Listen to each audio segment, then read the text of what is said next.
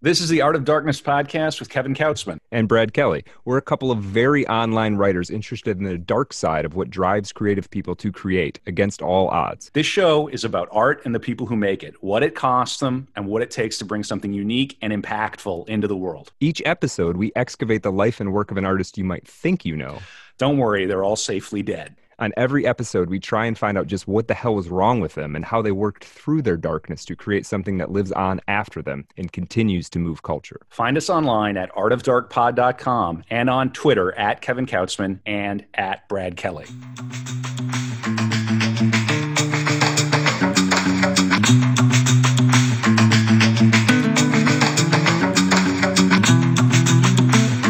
All right, and we are back with another action packed episode of the podcast about the dark side of creativity, Art of Darkness. I'm Kevin Kautzman, joined by my partner in crime, Brad Kelly. Brad, how are you? I'm doing really well, man. Uh, I am ready to go. I have been reading James Joyce bio for the last month straight. It feels like so. I'm ready to go, man. I am I am dialed in. I am buckled up. Um, well, we, you got ahead of things. I mean, this is going to. What's the episode about? James Joyce. Yeah, I Your brain is all scrambled. Else. You're telling the story out of order. Everything yeah. is disjointed. Yeah. yeah. and we have a very special guest. Do you want to introduce our guest yes. for the uh, show? Yeah, yeah. So, um, people who listen to the Art of Darkness probably um, already know our friend Aldous Asterion, um, host of the magnificent uh, Forest of Symbols podcast. He is gonna he is gonna help us with uh, duties tonight uh, because he's a he's a he's a Joyce fan, um, and also I kind of couldn't get through Finnegans Wake is ultimately. You brought in say, a ringer is what you're telling right, me that's what i'm saying.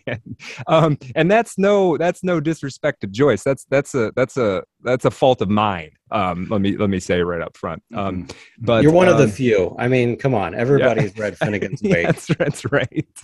The, the notorious speech read page turner. That's right. Finnegans Wake yeah.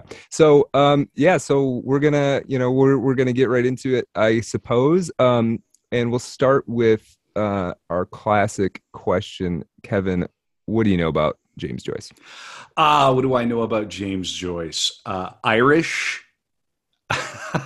Uh, oh, I, I missed think, I missed yeah, that part in my the, prep. Sort, sort, of the the great prince of modernism, uh, mm-hmm. ornate, very uh, heavily ma- like kind of a maximalist modernist uh, long difficult novels portrait of an artist as a young man uh, the dubliners um, is, is that correct? Yeah um, yeah. Uh, is it just dubliners it's just Dubliners, yeah. Dubliners, yeah. Mm-hmm. Uh, stately plump Buck Mulligan. We have yeah. the the great Ulysses, which all sorts of scandals and uh, yeah. lots of high highbrow, lowbrow, high society. Is this art, etc. Yeah. Um, conflicts and things, and then of mm-hmm. course the the great crossword puzzle of a of a novel, uh, Finnegans Wake. I also yeah. know Joyce and Beckett we're pals. Yeah, there's uh, there's so, a story there that we'll get to as well. Yeah, for mm-hmm, sure. Yeah, yeah. So, Beckett uh, Beckett kind of worked with him uh, for a while. Actually, mm-hmm. was a friend of the family. Um, yeah, there yeah. there you go. Yeah, uh, and then of course the the very naughty, naughty, naughty letters.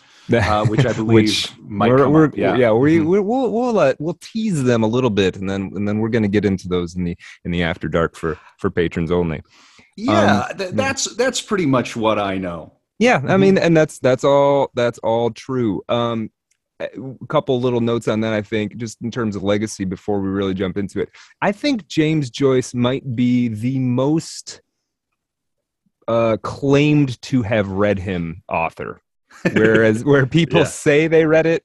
Um, and, and didn't really, um, and, and and understandably so for all the reasons that you say. I mean, um, we'll talk about it. Like there were famous writers uh, of of renown at his time who spoke highly of Ulysses but couldn't finish it, uh, including including Yeats and some others. So I still um, feel like at this point I am claiming to have read Joyce. yeah, I read Ulysses, and then I listened to there was a podcast that was just going scene by scene in Ulysses every week. There was like a five to twenty minute episode, and I literally just read the book, and he would have an episode about something. I don't remember that happening at all. I don't know what he's talking Is about. that the Frank Delaney? yeah, Frank Delaney. podcast? Yes, Yeah, Yeah. that's really good. it's I believe he- fantastic.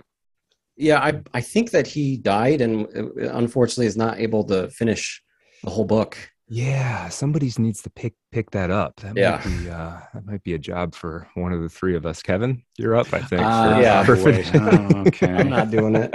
Mm. so um so generally how duties are i think are going to work here and, and this is a this is a i was almost going to say an international effort but not quite we're but we're in three time zones here the three of us doing this so um we're gonna we're gonna tackle it the best we can. Generally i'm gonna do the bio stuff and um, we're to lean on our, our special guest to kind of talk of the books but of course there's to be plenty of diversion and, and fun stuff in between so Right, and and a little bit of housekeeping. The show is at artofdarkpod.com. You can find us on Twitter at Art of Dark Pod. We're now accepting crypto donations by request. Floki to Valhalla. If you Mhm. want to donate uh, crypto, you can you can do that on the website. and do it on a dip if you don't mind yeah, you know yeah, yeah. We'll take whatever you want to send along, whatever crazy coin you want to send. We'll take it. Uh, Right. Please don't dust my wallet with garbage. Uh, but but there's another great way to support the show, and that is through Patreon, which is at patreon.com/slash Art of Dark Pod. And Patreon subscribers get extra episodes. We call these After Dark, and that's where we get really really rough and rowdy. We keep a, an extra story that's uh, particularly spicy. And I believe, Brad, did you already hint this a little bit? A little Uh, bit yeah we're yeah. gonna talk uh, we're gonna talk some intimate details of joyce and his wife uh, as reflected in the wonderful and floral writings of joyce to her so Yes. um, yeah And so that's a great place to go to support the show. These shows, uh, obviously, we're not getting money just straight out of uh, the the, uh, the either. So if you if Yeah. you want to support independent media, support the show. Patreon's a good way to do it. Patreon.com slash Art of Dark Pod. All right, Brad, let's go. James Joyce, Dublin. Where am I? Put me in Yeah. in time and place. okay let's yeah i'm gonna i'm gonna i'm gonna set us in james joyce is born in eight, february 2nd 1882 but i'm actually gonna start us sort of in 1904 and there's a really good reason for this but, but i want the listener and kevin and aldous to kind of imagine we're just gonna kind of get ourselves in the mindset here so um it's 1904 it's Dublin. It's a city of 400,000 people, which is about the size of Minneapolis, apparently. Um, so big city for the time. Um, still racked by trauma of, of, of, you know of oppression by by the English. Um, some of it very very fresh. the um, Eternal Anglo. Yes, yeah. So you're James Joyce. You're 22 years old. Your uh, your name, the name Joyce, means almost nothing to anybody but you at this point.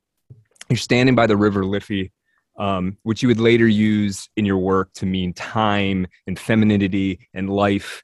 And you would become eventually so good at, at the at you would master the metaphor to the extent that you can make anything mean anything. So, right? You're very the sort of primordial writer at this age of 22, um, and you know that you're a genius, but you haven't really done anything. You're just a poor Irish kid.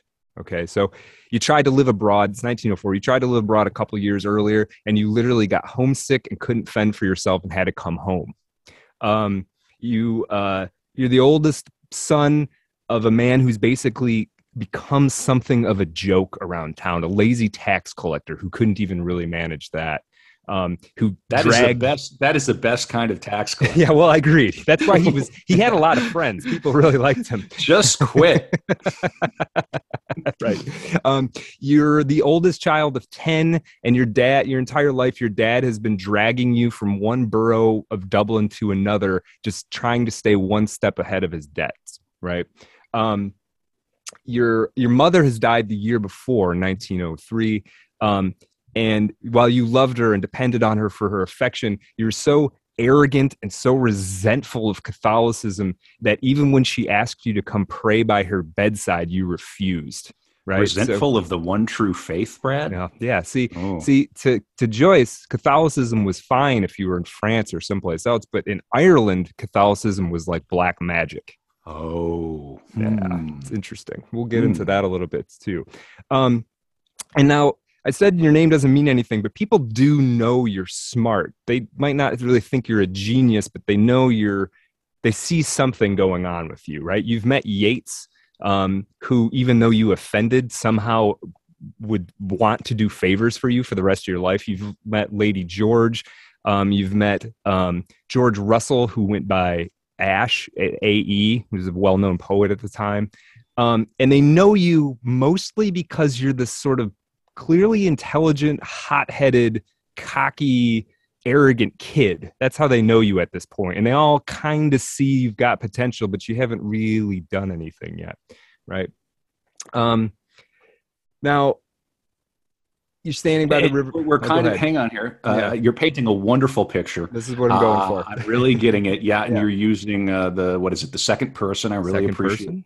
the effect there. I'm yeah. trying to keep your attention, Kevin. You are. You really. You've got my attention. We are kind of in uh, Oscar Wilde times. Yeah, I don't, yeah. I, I, don't remember Oscar Wilde's years exactly, but uh, he would be. He would be. James Joyce is either the tail end of of Oscar Wilde's generation or the next generation. Yeah. Yeah. Yeah. So yeah.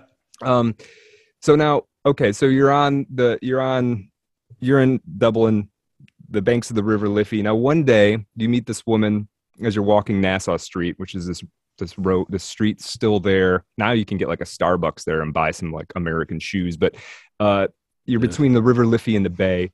And this tall, young, auburn-haired woman is walking along with a pri- proud stride, and you get to chatting with her. And this is Nora Barnacle the ridiculous name of Barnacle. And now, Kevin, her surname is her surname is Barnacle. Barnacle. Wow. Kevin, what clearly bar- she was a Joyce character. Oh yeah, already. he invented her. Yeah, and there were jokes about how clinging and like a, you can't get rid of a barnacle, right? Like that's what a barnacle is. Yeah. Even even James's the, father said that. His father the bottom like, of the the boats is, yeah. a, is a barnacle. Right, right, right. right. Just whoop, clamps on and it's there forever. right. It's like the uh, simp of the ocean. that's right. That's right.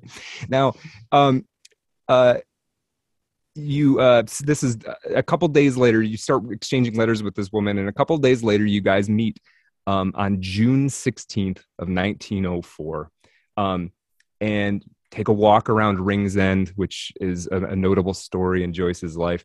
And what you don't really know of course you don't know is that a hundred years later um, on that exact day june 16th the literary and artistic and highfalutin world is going to have a festival in your name right near where you have this date. Right? Bloomsday, Bloomsday, correct? Bloomsday, Bloomsday, yeah. and and, yeah. and Bloomsday would be the setting, would be the day in which the entirety, essentially, the entirety of the book Ulysses, um, sure. that great masterpiece, mm-hmm. happened. So, so I like this where he's posed in time here. Um, so one kind of comment about Nora, and, and this is going to play in later, much later. So if you can remember this when at the end, I think it's you're going to see a loop here.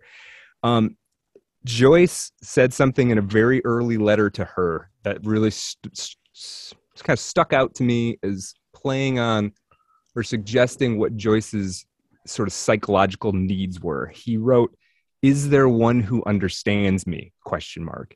And what he was saying is he met Nora and he thought maybe there is finally somebody who gets me. Right? She's she's he thought of her as being sort of pure of soul and he thought that when she looked at him she actually saw him.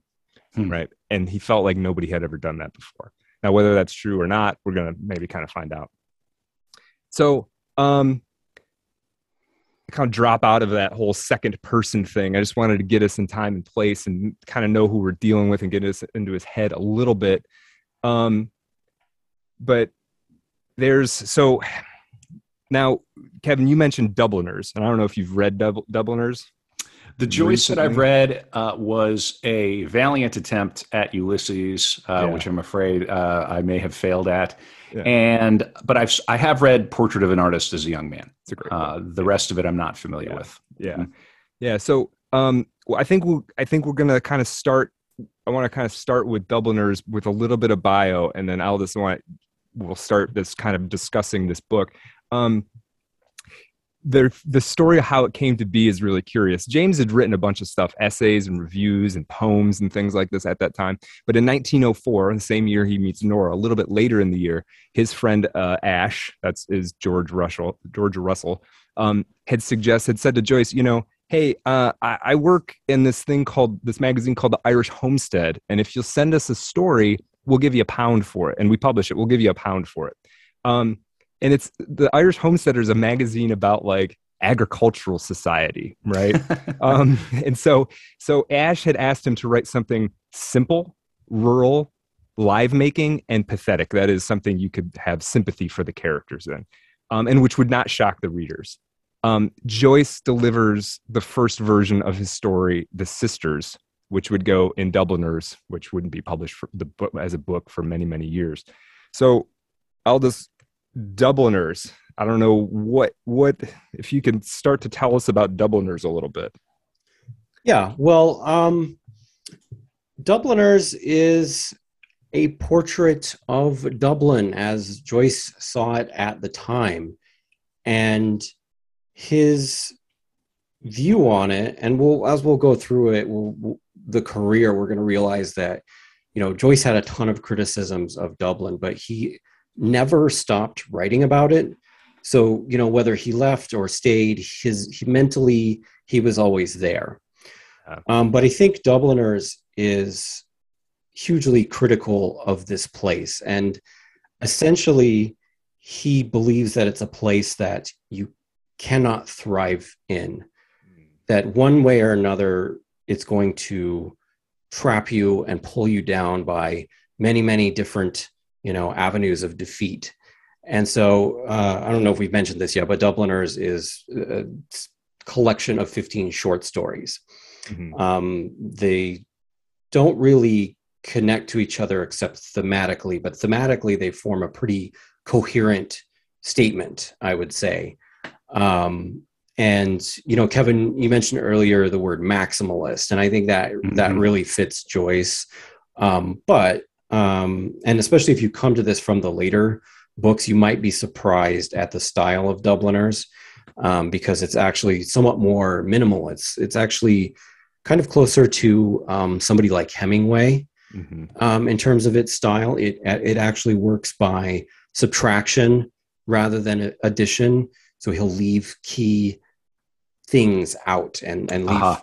you to guess uh, mm-hmm. at certain things. And there are also these like odd kind of enigmas that Joyce starts putting in there. And he'll do this, you know, throughout his books until they just sort of pile up on every page in Finnegans Wake. But like an example of this kind of in, in embryo is um, the story Eveline um, in Dubliners, where we have uh, a, a, young woman who's um, she's trying to decide whether she's she's she's met this young man and he wants to marry her and take her to I think it's Argentina or someplace like that. And she's excited to get away, but then she also is attached to her home.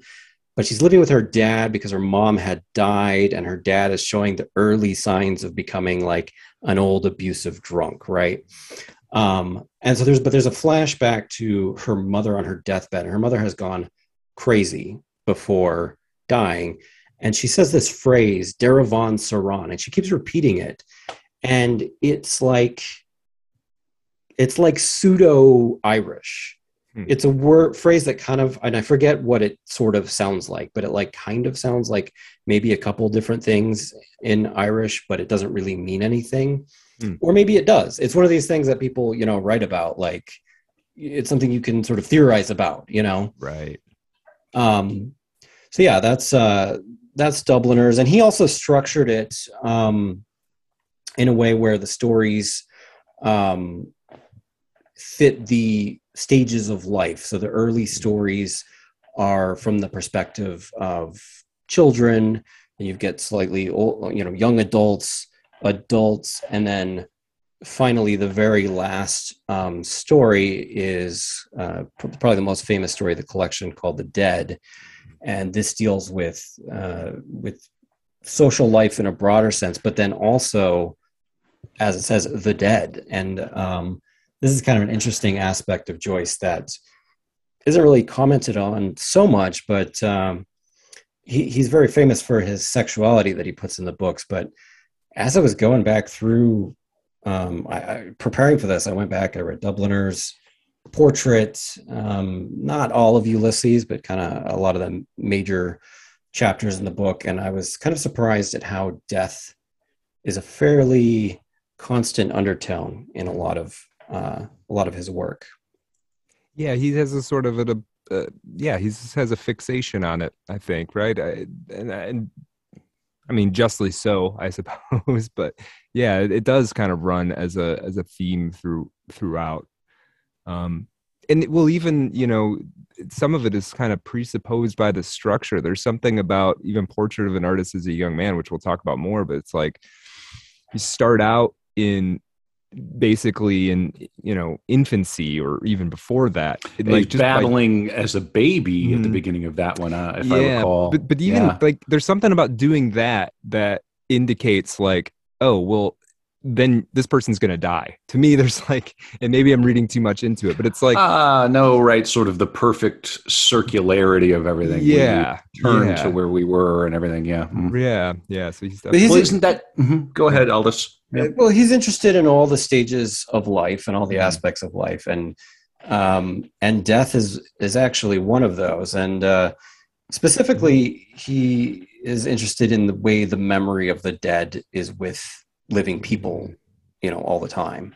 So that's yeah, mm. that's a theme in the dead, and the, the dead is a masterful short story. I mean, that whole book, Dubliners, is, is, is pretty great. But wait, so so he turns is, into this agricultural journal. He he yeah. sends the Farmer's Almanac for yeah. Ireland. Uh, yeah, a short story that's about a couple of sisters. Like what?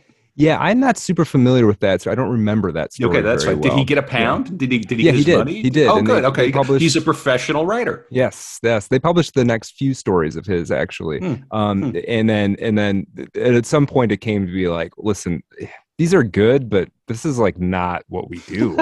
you know what I mean? Like we've got like old ladies sitting in farmhouses. They're looking for like you know how can we melt down our wax into a new candle? And here you are, like, you know. And Joyce was like, look, this is not what anybody does. right. Yeah, yeah, exactly. Yeah. No, yeah. Yeah. No wonder. No one wants this. Of course you don't want it.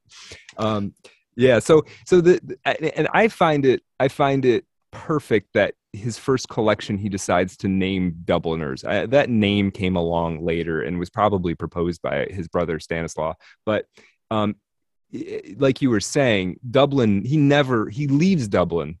Joyce does, but he never really leaves it. He's completely preoccupied by um, Dublin means something to him g- deeper than geography. Um, even the places he would live, he kind of he favored them in their relationship to Dublin. Um, so, so this this attitude that he has toward Dublin is it that he thinks it's provincial is it that he thinks it's backwards or is it's, it it's something little, else? It's a little bit of that. It's a little bit of um, he. So he, he it's interesting. So he he flip flops between sort of despising the Irish character and loving the Irish character. Um, Which is a very itself a very, a very Irish Irish thing to do. Yeah. yeah. He um, he resented Catholicism, but in the same token, he he would criticize the pope for not being for not being christian enough. You know he, he had a complicated relationship to everything that he resented. Um, he was also hypersensitive to the point of paranoia about betrayal right? And and i think you can get a sense of this if you're born i, I have a little bit i want to do on the context of being in ireland at joyce's time that i think will help. I think it might be interesting to people if they don't know much about Irish history, um, and I think it also helps us understand where why he might have this love hate sensitivity resentment and also understanding of of um, of Ireland. Um, so he's born in 1882, as we said, um, and I'm not going to go super far back, but I want to just give us give us enough to kind of get where he's at now. Um, about 80 years before Joyce's birth, after centuries of you know struggle and conquest and revolution and enslavement and religious conversion and war and you know chaos ultimately in Ireland the kingdom of Great Britain and the kingdom of Ireland were merged to create the United Kingdom of Great Britain and Ireland which sounds nice. It's like oh we're all going to be friends now right? We're all going to work together. Um, but that's not how it actually worked. Um, the English and you know people would probably push back at this and i'm trying to paraphrase and i'm losing a lot of details but the english at the at that time after that time kind of used ireland as their breadbasket. It was like we'll industrialize and become a sophisticated society and you'll just grow us crops and then it'll all work out fine right? And i'm not speaking specifically about dublin here but ireland in general. Um, and because of that there was a there was a, a, perspective from english society that the irish are all you know backwards and and uneducated you know mostly because they never sent them any money to te- uh, get educated um, and then there's the, there's the Catholicism business as well. well, and that's that's that's, that's yeah. big too. The English yeah. never uh, uh, the English sort of didn't trust the Irish because of how Catholic they were. Right? They always were they were Papists. Right? So they were they were never this quite. Is, and this, of course, is Brad Kelly giving you the giving right. you this yeah right. the lowdown. Yeah. Hey, I'm getting revenge on I'm getting revenge for my for my ancestors right now. Yeah. There so, you go. Um, so because of this sort of breadbasket city dynamic. Um, mm-hmm the big, big, big, big event in Irish history in the in the sort of in, not in Joyce's time, but in the memory of like Joyce would have had family members he knew the names of who were involved in this was the the the Great Famine of 1845 to 1851. Sure. Um, partially, this was a, a, result of a potato blight. Um, but really, there was a potato blight, but there was also an enforcement of monocultural agriculture by the English. It was like you guys have to just grow potatoes. That's all you can grow. Again, I'm exaggerating. That's all you can grow. Oh, and oh no, there's a potato blight. Well, I guess now you guys starve. That was sort of the thing. It was like they'd been forced to grow this one crop. That crop got a disease when everybody started to die and starve and flee the country, the English said, Well, pull yourself up by your bootstraps, guys. Like, what's your problem? Well, just because you're lazy and you like to fight and drink, you can't handle this situation. That was sort of the attitude. Yeah, yeah. yeah. Where is then, your God now? Right. And then as things went back, it was like, see, the Irish were everything we told we said that they were. Right. So so that's kind of that was kind of in Joyce's like I said, 1845 to 1851. Um, you lost um, due to death and immigration, emigration, I should say, there was about 3 million people. The population of Ireland went down by about 3 million people. That is remarkable. That is mm-hmm. not that big of an island. It's not. When your biggest city by heads and shoulders is 400,000 people, to lose 3 million people in a, in a small, fairly small geographic area, the, the population of Ireland didn't recover until like the 60s, some of the counties until the 2000s. Um, so yeah, you know. these are these are my people too on my right. mother's side as well. Yeah. So yeah. With yeah, this, so, this uh, podcast is representing the Hibernian threat. we are right showing our hand yeah. here. Mm-hmm. Yeah. So so uh, now that's all before Joyce is born, but when Joyce is born, this is has this has led to a um, a rise in Irish nationalism and a kind of a push for Irish independence. Um, you know this is still we still see this like this exists at least into into our memory and things like the irish Repu- republican army and all of that um, yeah the, yeah the crying game yeah yeah it's mm-hmm. all still yeah. kind of there and it's just it's yeah. just gradually fading is all um, it, it's still very much in play too though i mean if you yeah. if you spend time in great britain it's very much alive sure. and of course you have the whole it's a whole thing yeah of course yeah yeah yeah and so um one other thing so now to place Joyce in this, Joyce's family was uh, politically what you would call a home rule family. Um, they were generally in favor of, of Irish independence of one stripe or another. There were a lot of sort of sectarian arguments about what form that should take, what steps are okay to take in order to get there, right? You know, you've got sort of uh, peaceniks mm-hmm. versus like, well, let's just kill everybody attitudes. There's definitely a little bit of both of those. Um, uh, but so that's that's kind of happening in Joyce's life. Um, he resented though he, so he was generally in favor his a family hero was this guy charles parnell who was one of the most outspoken voices for home rule and the Joyce family, I think I read that the Joyce family had a picture of, of Parnell in their living room, right? So this was uh, pre- ever present in their minds, and Joyce had a relationship to it. Later on, I think he would say like he didn't respect the violent revolutionary aspects of it either. But it was sort of like, well, you want it to be un- out from under the English thumb, and you also don't want to take any of the steps. It's like, where do you actually fit into all of this? Mm. What's your, you know, you just kind of don't want to, you kind of don't want anything. Um, but I think what you see there in Joyce's whole, you know, leaving Dublin is like he, if he didn't leave Dublin or didn't leave Ireland, he was always going to be part of this dynamic.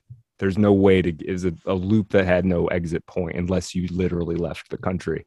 Um, and also, I have a pretty good yeah. quote that's related to oh, yeah. um, this subject, and it's it's from a portrait of the artist. You know, not to mm-hmm. skip forward no, too much right. here, but I I think it's relevant um, to Dubliners actually. You know, to to read Dubliners in this light and uh, it's Stephen Dedalus, the the hero who is essentially the young James Joyce, um, who's the uh, hero of Portrait. Um, but he says, uh, when the soul of a man is born in this country, there are nets flung at it to hold it back from flight.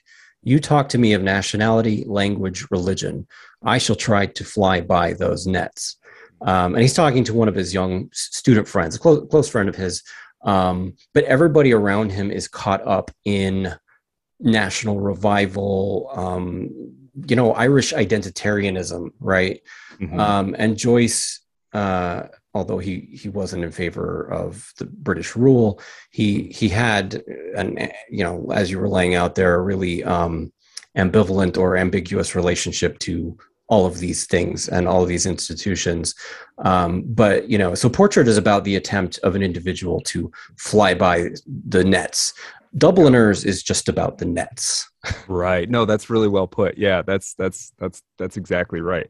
Um, and so yeah, there's there's Joyce's attitude towards Ireland at the sort of socio-political or the political level somewhat, but there's also his resentment of the Catholic Church, and then he also had an issue kind of with the people to be honest. He there's one thing he he thought of irish virtues as a fraud. Like the whole like uh he wouldn't get married to nora for a long time and they kind of they kind of were slightly deceitful with their families about that but he thought all that was nonsense anyway. Um and he had he was that way about a lot of like social rules and conventions. So he thought their virtues were a fraud. He thought um, he thought that their sort of high-minded moralism was essentially cruelty. And uh, there's a quote from the from the um, from the Richard Ellmann biography, which is fantastic, um, that he thought of um, their their purity, so-called purity, was really a masquerade for a timid onanism. which I, oh. which I loved. So yeah, yeah she was going to replace with a bold onanism. Yeah, just you just put it right on the page. right, right, Yeah, right, right, right. Yeah, right. yeah, quite good. Yeah, mm-hmm. he had no patience for he had no time or patience for purity whatsoever. You know, that wasn't. I mean, that landed. That's one of the difficulties hey, he had in getting things published and whatnot. Um, so uh, this this business about identitarianism and everything, how germane is that now? That that line about the net rings just mm. as much true now as it as it does it did then. I imagine. Yeah, in a we, lot they, of well, they want to different ways. Yeah, mm-hmm. but they mm-hmm. certainly want to sort of trap your identity in amber as a as a creator, as a writer. You're, right. you're not you're not what you make. You're the whole of what you are, and and it's right. very invasive and confessional now. Uh, yeah. you know, in a way where it's there's a sort of like kind of maudlin quality to what they expect. Right, you have to yeah. splay your guts out, and it's not enough just to give people art art you have to give yourself away to right. uh, somehow and, yeah. and, and i think i mean yeah and that's a good point i think there this is never quite maybe it's maybe it is but i don't see it quite laid out on the page so much but it, i kind of get the sense from him that he wouldn't he wouldn't part of the reason he would resist being irish and, and and being catholic was he didn't want to have to he didn't want to have to identify as an irish catholic like he wanted to be right. james joyce And so Right. just because he happened to be Irish and he happened to be Catholic, none of that matters. So he I think he pushed I think that's a part of the reason he pushed against that stuff so hard. It's much like Sarah Kane in that episode. We, Yeah. There's the letter where she talks about how she's there is no such thing as a woman writer. I am Right. Sarah Right. Kane. Yeah. Yeah. Yeah. Mhm. Um, let me give you. I want to give a little con- more context. Just we're we're still trying to understand who this guy is. So, um, I've got a description of his father. His father was a total character, and I kind of, I kind of love him and hate him. Why am I Um, not surprised at all? Right. so let me give you this description uh, of him. Um, it's not super long. Um, now there are issues with him. He wasn't. He wasn't. You might not call him a good man ultimately, um, but he was. He was an interesting guy, and James James loved him. Um, uh, and this is about John Joyce from the from the Richard Ellmann biography. Uh, this reckless, talented man, convinced that he was the victim of circumstances, never at a loss for a retort, fearfully sentimental and acid by turns, drinking, spending, talking, singing, became identified in his son's, son James's mind with something like the life force itself. His expressions, such as "with the help of God and a few policemen," or "like a shot off a shovel," or "twixt you and me, Caddereesh," and the like, echo in James's books. He appeared in them more centrally, in fact, than anyone except their author. In the early stories, in Dubliners, The Sisters, and Araby, he is consider- considerately disguised as an uncle. In the later stories, besides contributing to Farrington, he is also in Henchy, Hines, Kernan, and Gabriel Conroy. In a part, portrait of an artist, he is Simon Dedalus, described by his son Stephen as having been a medical student, an oarsman, a tenor, an amateur actor, a shouting politician, a small landlord, a small investor, a drinker, a good fellow, a storyteller, somebody's secretary, something in a distillery, a tax gatherer, a bankrupt, and at present a praiser of his own past. Um, Mm. so that's the kind of dude. That's the kind of dude his dad was.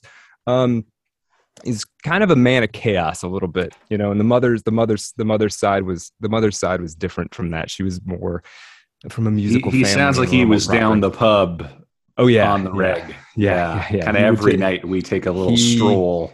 he would tip him Yeah. back for sure and and as time went on he became he became abusive and angry and sort Mm. of disdainful about what had happened to him he had been um he had participated in local um local politics um a relative of john joyce's was actually the lord mayor of dublin in james's lifetime and um, they had unseated somebody from a committee or something some old timers um, somebody from like the Guinness, because the, Guinnesses were very involved in, in Irish politics at that time. And because of John Joyce's work, he had been given a lifetime role as a tax collector, which um, was a good paying job and allowed him to kind of go around and glad hand people and seem like he was important. And eventually he would have that job stripped from him in the shifting dynamics of Dublin Oh, politics, right? mm. And after that, it was just gradual dissolution. Just, you know, Man, though, this is a sidebar, but boy, what would you give to be part of the Guinness dynasty? dynasty? right? Talk about a fun family. yeah, for sure. Just the name, right? That's pretty fun. yeah, yeah, for sure. Um, yeah, so uh, I guess with one thing we talk about, I do want to get more into Portrait of an Artist as a Young Man um, because it's a sort of it's a great book. Um, but I'm thinking there's a couple more things I want to hit because there's a really big moment also in 1904 when James and Nora leave Ireland. Um, He's And- very young still, then, right? Oh yeah, I mean He's- he's 22 years old. Yeah, Okay. yeah, he's, a, he's, All a, he's a young guy. He's out of college. He did go. He he did go to university. He studied uh, Trinity? English, French. No, um, I don't even know. I am not sure if you went to. No, you went to University College, which was. I, I'm not even sure if that's the same. It might be the same thing. I think Trinity Yeah. eventually took over University College or something Okay. like that. All right. Yeah. Um, so yeah, so he and he did fairly well in school, though he was a little bit of one of those guys who only paid attention to what he wanted to pay attention to. But but he was we got The best. Those are the best guys. well, we Kubrick, the. D student. I love that. Yeah, this is the thing you have to establish. Like whether you think Ulysses is a great novel or not, right? Whether you actually like his writing or anything, there is no way to question the fact that his his IQ was, you know, just raw intelligence, verbal intelligence was about as high as you can get without your brain exploding, right? you know what I mean? so so he did extremely well in college. In fact, up until af- a few a couple years after college, the only money he ever really made was when he would win some academic competitions as a grade school boy. They would have like these tests they would give, and he would win them, and he would get you know five pounds or something.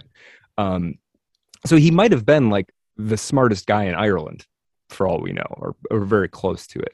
Um, so yeah, he went to he went to university, um, and in 1902 he would he or sorry, yeah, 1904 he and he and Nora, who fell into a pretty intense relationship really quickly, would would move out of Ireland um, in October of 1904, and essentially never move back. They would take a couple visits, um, Nora more than than James, um, but once they were abroad, they were abroad. That was their that was their thing. James wanted to hmm. leave.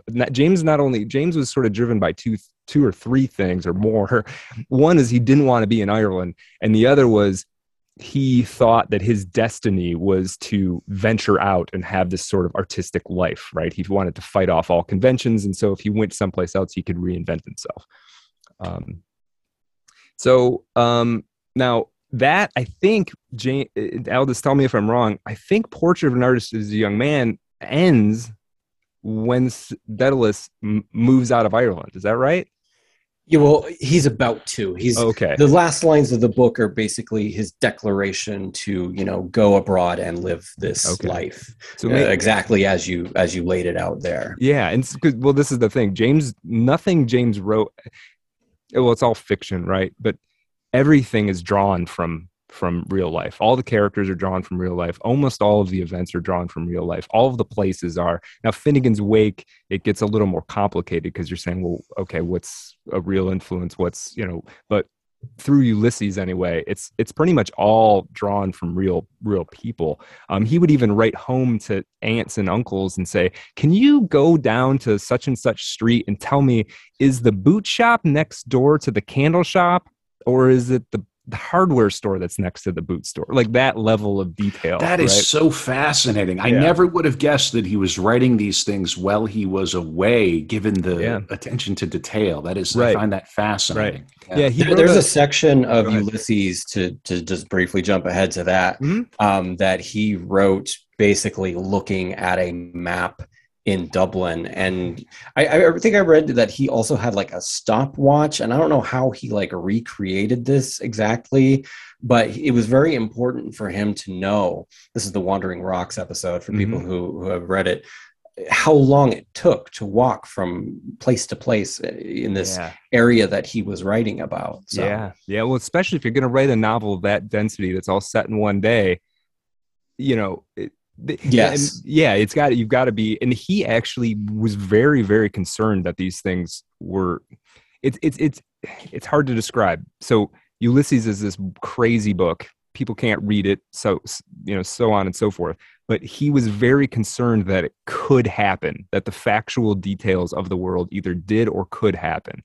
He was his own continuity man for the film. Mm-hmm. nothing right, must be right. out of place. Yes right. okay. Yeah Accurate. he, he hmm. wrote another relative asking um, there's a scene in Ulysses. I don't remember the details, but he wrote asking anyway, like, um, I know there's a gate in this park. Do you think an average person could climb that gate? Like, just to get. Whereas me, uh, you know, I write stories. I would just make it a gate someone can climb. Like, what, like, what are you talking about? Yeah, yeah. it's like so, Joyce wanted to be able to literally step into these books and live in them when he yeah. was done writing them. Yeah, yeah. I think I think you're right. I think you're right. Well, so maybe this is a good time to kind of dig more into Portrait of an Artist as a Young Man. Sure. Yeah. Um, so, Portrait is generally what you would call a Bildungsroman, right? It's mm-hmm. um, and, and that's the novel of uh, the education of a young man, the formation of their mind. Um, it's uh, actually a more specific subcategory called a Künstlerroman. I don't know. I guess oh. this is this is a very big German genre. As yeah, wunderbar. Künstlerroman. Yeah, German names for these. But uh, yeah. although in the normal version of the yeah, it translates as artist's novel. Mm. Um, usually, what happens is they they have these ambitions to be like a special, um, important artist, and by the end, they settle for being just a common person. Mm. Um, it very much does not happen in Portrait of the Artist. Right. Um, you know, so Portrait is um, the story of Joyce's, well, Joyce's, uh, you know, author insert here, Stephen Dedalus. Uh, he's not probably identical to Joyce, um, but he's fairly close, as close mm-hmm. as we're going to get. Mm-hmm. Um, and so this is Stephen Dedalus, and you you know you might recognize the uh, the last name there as being drawn from the um, Greek um, mythic constructor of the labyrinth and the uh, builder of the wax wings for Icarus, um, uh, Daedalus. Um, so that's you know very symbolically appropriate. He, he, was speaking before of the attempt to forge wings in order to fly past the nets set by Dublin, um, this this labyrinth for Joyce, and um, actually might be worthwhile to just. Uh, read the beginning of it to give you a, yeah, a sense I think, of, I think we of should. what That's he great. what he does with the the style here because so each book that Joyce wrote the four major works are like a revolution in form. And he he does one thing and then he never goes back to it. He just keeps developing and just like exploding out the possibilities of literature. So he has the collection of short stories dubliners and then he moves on to his novel, um, which he's going to he's going to point forward to what's going to happen with the modernist novel. So let me just uh, let me just read the first page of how Portrait opens up. Once upon a time, and a very good time it was, there was a moo cow coming along, down along the road, and this moo cow that was coming down along the road met a nice little boy named Baby Tuckoo. His father told him that story. His father looked at him through a glass. He had a hairy face. He was Baby Tuckoo. The moo cow came down the road where Betty Byrne lived. She sold lemon platt. Oh, the wild rose blossoms on the little green place. He sang that song. That was his song. Oh, the green woth botheth. When you wet the bed, first it is warm, then it gets cold. His mother put on the oil sheet. That had the queer smell. His mother had a nicer smell than his father. She played on the piano the sailor's hornpipe for him to dance. He danced. Tra la la la la, tra la la, tra la dee, tra la la la la, tra la la la la. So, this is a this is a different way for for a book to open up. Um, yeah, certainly. Yeah, and it's not it's not the um it's not really the stream of consciousness density that I think people might expect out of Joyce, and it's not it's not the kind of work that was coming before him either there's and, and it's purposely done but i always thought i remember reading that and knowing this was sort of early on in his career of the bravery of writing like i'm gonna this is what i'm going to write i'm gonna write borderline baby talk right um you know at the beginning of a novel as well yeah. who has yeah. the was there anything like it before in literature really i don't, so. I don't, I don't know so. Now, maybe somebody could come up with something, but boy, yeah. So, what stylistically, what I think is going on here is, um, so you have um, what's called free indirect speech, or or sometimes free indirect discourse, and it, it actually goes back to like the early 19th century. Um, somebody like Jane Austen would do it, um, where it's it's kind of a meeting between the the narration of of the third person narrator and the thoughts of the um, wh- whoever the character is that, that is being described um, without introducing it going you know he thought to himself you know it just kind of throws out the thought there that's in their mind. But this would only be used sporadically and for very short periods of time uh, or you know space in, in the books. And what joyce does is he essentially writes almost the entire novel in that style Mm. And then second, the the other thing that he does is he makes the prose match. Obviously, Stephen is a little child in the beginning here, and as Stephen grows, the complexity of and the the type of narration changes along to match his mind. And so, yeah, I think there had never been such a merger between the the the narration and the mind of the character. And so it's not yet um, stream of consciousness, you know, that would later be explored by Joyce and several other modernist writers. You guys did an episode on Virginia Woolf, so you know, of course, she was working along the same lines. It's not quite there, but it's pointing towards that. Yeah, you can see the first. You can see the first kind of scratching the surface of getting towards that. That you know, he's he's merging the form of the of the work with something a little bit closer to how a human psychology works. Yeah. What year is that going around? Portrait is more like uh, 19, oh, uh, 1910. I yeah, I think say. it is. Something yeah. right around there. Yeah. Now, are we, yeah. at this point, are we influenced by Freud? Is that going around yet? It's starting to. It's it, it's Freud and Joyce and, and Jung are contemporaries, with them being uh, a bit a bit older than him, but not by a whole lot. Um, and in fact, uh, Joyce would meet Carl Jung actually, and uh, yeah. spend some time spend some time in the room with him.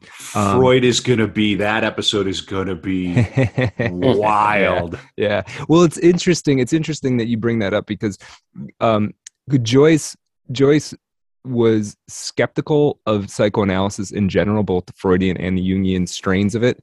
Um, kind of thought it was ridiculous, but also was like, in a way, in terms of the the process of sort of discovering the human unconscious. Um, to me, feels like he's right in there. He feels almost like a colleague to me.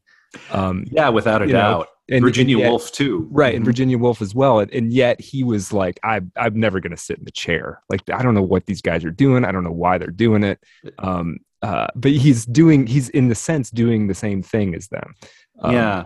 Well, I'm trying to put myself into the mindset of somebody who is a literary agent or a literary world person and they you get dumped this and this right. is what you begin to read what right must right. they well, have made you, of it what, do you, what do you even what do you think, do with right? it yeah. yeah yeah there was um portrait of an artist as a young man came out of um, an earlier work that he'd written called Stephen Hero, which is essentially the same, uh, similar story, but but not as uh, formally planned out or formally formally structured. Um, and he tried to get it published in a in a in a, a, Irish literary journal that was just starting up. And, and the way you read it, and it sounds like it's just some people he kind of knew, some other people his age had started something. Um, and he submitted it to them, and they were like, "Well, we don't we don't even understand what this is." Like, it's it's nice, I guess, James, but like I don't know how I can't publish something that doesn't make any sense to me. Now, were they um, living in Paris uh, when he was working on this? No, Where were so, they living? Yeah, yeah so let's ahead. let's let me. I'll get us kind of on track here biographically because uh, the first place they moved to, it's kind of odd. Um, and here's where we'll get a little bit of the sense of betrayal that um, that Joyce experienced. So um, he leaves uh, Ireland and he had paid this woman for a tip about how to uh, at a, a, teaching position at a Berlitz school in uh, Zurich. Now, I don't know if you guys know a Berlitz school. It sounds like a very European thing. It actually started in America. It's a franchised uh, language uh, language school. Um, the idea was he would go and teach English. So he paid for this tip. He gets to Zurich, and there's no job. Um, and I think this feeds into Joyce's sense of being betrayed by Ireland. Right? Like I was uh, supposed to go here. I was supposed to have a job. It was all lined up, and you know, you guys hosed me. Um, but they take sympathy. The Berlitz School takes sympathy on him. They send him first to uh, Trieste. Turns out there's no job there either. Then they send him to Pola. Um, they're not there very long, but eventually they do get to the city of Trieste, which is um, now it's part of Italy. At the time, it was part of the Austro-Hungarian Empire. It's on the east. It's it's the the you know the the um, is that the Adriatic that's just west of of the the boot of Italy? I think that's the Adriatic. It's sort of on the opposite coast, very far north. It's on the west. Oh yeah, shore of of the Adriatic, very far to the north. It's now part of Italy, but at the time it was part of the Austro-Hungarian Empire. Um, and they they so they moved there for James to teach in the Berlitz school, um, and he, they'd be there for quite a long time. Now, Joyce once they get there, he immediately feels kind of trapped, and it takes him a while. Eventually, he sort of comes to have a certain degree of affection for for that city, Um, but at the time, he's starting to feel kind of trapped. He's with Nora. He would always love Nora, but uh, this is the thing. It's one of the weirdest matches in all of art history, in my opinion. Nora Barnacle and James Joyce. Nora um, Barnacle. listen, so so she um let me read you just a little bit from the Ellmann biography to give you a sense of what it was like. It, not not the sense of what it was like to live with Nora, but a sense for each of them what it must have been like to live with the other one. Um, because so here, here you've got James Joyce, who's going to essentially reinvent literature in a certain way. In a certain way, and I don't think that's I don't think that's unfair to say. Um, but this is this is Nora early on in their relationship. Joyce's writing baffled her. The thought that sentences could be framed with varying degrees of skill was new to her and on the whole unacceptable. Joyce read her read her a chapter of his novel, that'd be Portrait, uh, but noted impatiently in a, le- in a letter to his brother, she cares nothing for my art. When he copied his epiphanies from a notebook on, into his new chapter, she asked frugally, Will all that paper be wasted? He set her to read Mildred Lawson, the first story in Moore's Celibates, which ends with a woman ruminating in bed, almost as inconclusively as Ulysses or a story in Dubliners, and she complained, That man doesn't know how to finish a story. Mm she didn't understand she didn't get what he was doing at all. In fact at one point um, they were sort of arguing and she wrote him this might have been back in dublin she wrote him a letter sort of apologizing and it was very affectionate.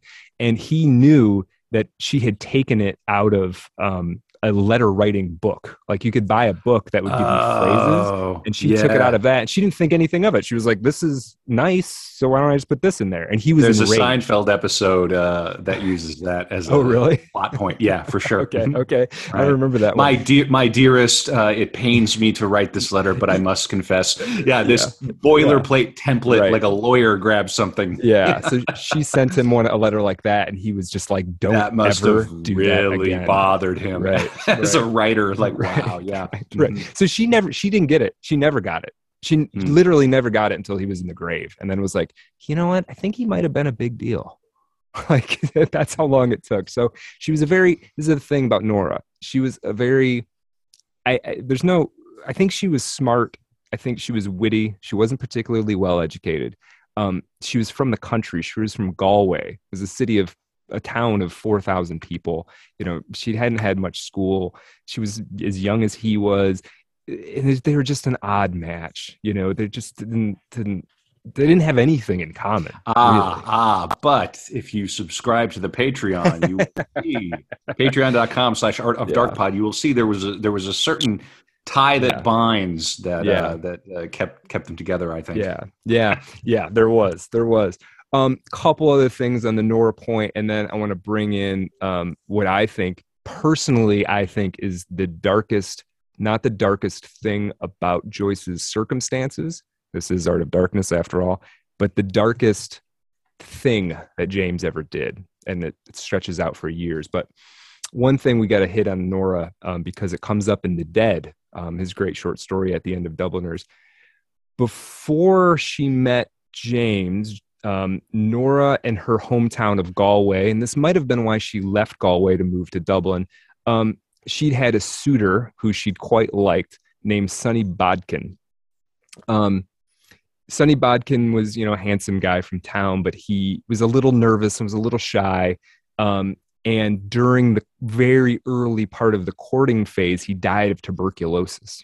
Hmm. Um, and as James kind of learned this, he couldn't bear the thought of the fact that she had like loved another you know? Um also james couldn't bear the thought that she saw james as just another guy. Like she couldn't ha- he couldn't handle being sort of lumped in with everybody else. Um and there was a sort of a sexual component to that as well right? Like he was very james is very concerned about whether or not she had had had relations with Sonny Bodkin. Right? We've got a real ego on fire here. Oh yeah. Oh yeah. yeah. This is a heart. Okay. All right. I mean, it is. Yeah. Is this egomania? Is this? He's the eldest son. Yep. Yeah. Uh, and right, and he's also yeah. Eldest son, but also a young man. He's very he's young he's still. young. Yeah, I mean, Yeah, they moved to okay. they move abroad. He's 22, 23 when he first when you know when when he Oh settled my in god, Trieste. he must have been years old. insufferable. Yeah, yeah, yeah, yeah. Well, Yeah, he was yeah. convinced he was a genius. So this is one Sure. thing, and we'll back up a little bit. When he was in Ireland, this would have been in like 1900. He just went around pounding on doors of literary figures in Dublin, right? Um, the guy who gave him the Irish home, the guy who gave him the Irish homestead uh, opening. Um, Mhm. For people who know are deep into the modernist literature, this is George Russell. Yeah, He yeah. just went to George Russell's house 10 o'clock at night and pounded on the door, and was like, Well- "I'm James Joyce." so after this ep- after this episode, the three of us all we need to just DM fifty blue Right. checks after this yeah, let's do it. Yeah. Swamp him. We're very much in the Wildean. I have nothing to declare but my genius territory yeah he's here he's he's he's like that yeah for sure and i think i think there's something that a, a guy like joyce maybe required a little bit of that attitude it's like you're this dublin kid you kind of you, you know let's give him some credit in the oppression olympics like the, the, the being a being a kid from dublin with no real family name is is kind of rough it's hard to get your your it's hard to get your footing in the world when you especially when you know you're just as smart and capable as anybody else you know Well, we can talk about this a little bit later, maybe or Yeah. maybe not. But even after he wrote Ulysses, I think there was a little bit of um, begrudging of him among, from some of the English literary Yeah. establishment people. If you read what Woolf wrote about um, Joyce, oh yeah it's kind of a she acknowledges his talent, but she kind of just doesn't like him and thinks that he's low class. Yeah, I got a quote. I got a quote from Woolf here that is great. Woolf described him as underbred, and she called Oh. you. She called Ulysses the book of a self-taught working man, um, Ooh. And also the book of an a queasy undergraduate scratching his pimples. Oh. And it's oh. funny that we put them in in like the study of modernist literature. These are like two of the biggest names, at least two of the biggest European names that people kind of pair them up, right? Salty. It's it's salty. it's Joyce, Woolf, Hemingway, Fitzgerald, and and then you know. so do we others. like uh, the free and direct James Joyce, or do we like the underbred James Joyce? what do we like more for the show title? What do you think? I like the kinda pimply James the Joyce. pimply James Joyce. I'll I'll pick. I'll pick like Yeah. I always do. Yeah, yeah. So, oh, and one thing on this George Russell, he went to George Russell and pounded on the door. And I, one thing, this is back in Ireland, even though kind of in our gradual moving forward, we're we're in Trieste. Um, he got hooked up with Yeats. Um, George Russell introduced him to Yeats via letter, and they met. And James Joyce gave him some some some poems. Now Yeats is like a, a a celebrity writer at this time. He's sort of the biggest deal in literary Ireland. Literary Ireland.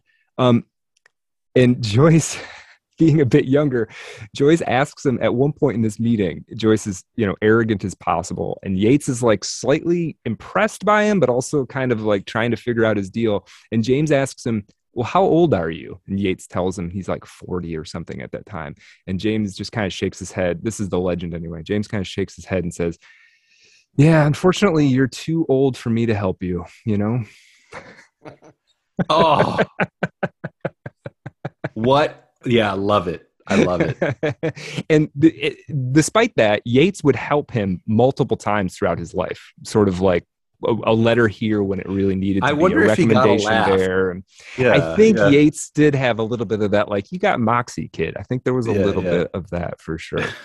um, yeah. So, um, let's do, oh, okay. So now they're, they're, they're abroad.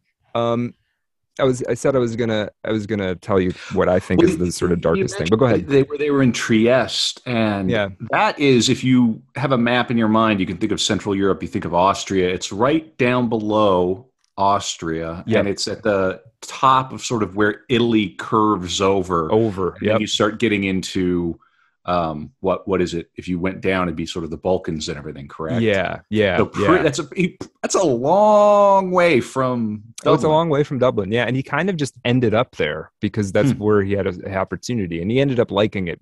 Partially, I think he liked it because there was a little bit of, he saw it a little bit like Dublin in that it was in character Italian, but it was part of the Austro Austro-Hungarian Empire. So it was a little bit of that Ireland England thing going, right? Like the people there weren't really the people that were in charge of the of the place. So he, he had a hmm. little bit of that. Um, now, uh, flash forward a little bit. So um, Giorgio, Nora and James's son, is born in uh, 1905. James is teaching at this Berlitz school.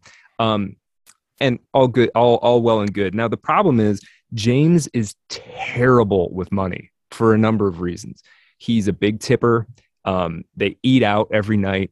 Um, he always needs to have furniture. He's always buying books. He's always wanting to go to shows when he can. Um, and also, he drinks a lot, right? Especially at this time, but actually all throughout his life.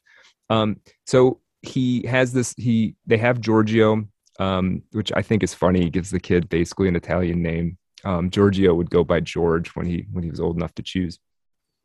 Giorgio was born in July 27, 1905. And uh, James realizes that this is a problem. He is not making enough money. He comes up with a bunch of schemes to try and make money. Um, one of them is importing Irish tweed right? He's going to import some tweed jacket from Ireland and try and sell them. And apparently, he did do that a few times. Sounds like a Joycean thing to do. Yeah, yeah. right, mm-hmm. right. He um he thinks about he might um try and uh, revisit his singing career, which we didn't talk about a little bit just for the sake of time. But he apparently had a beautiful tenor voice.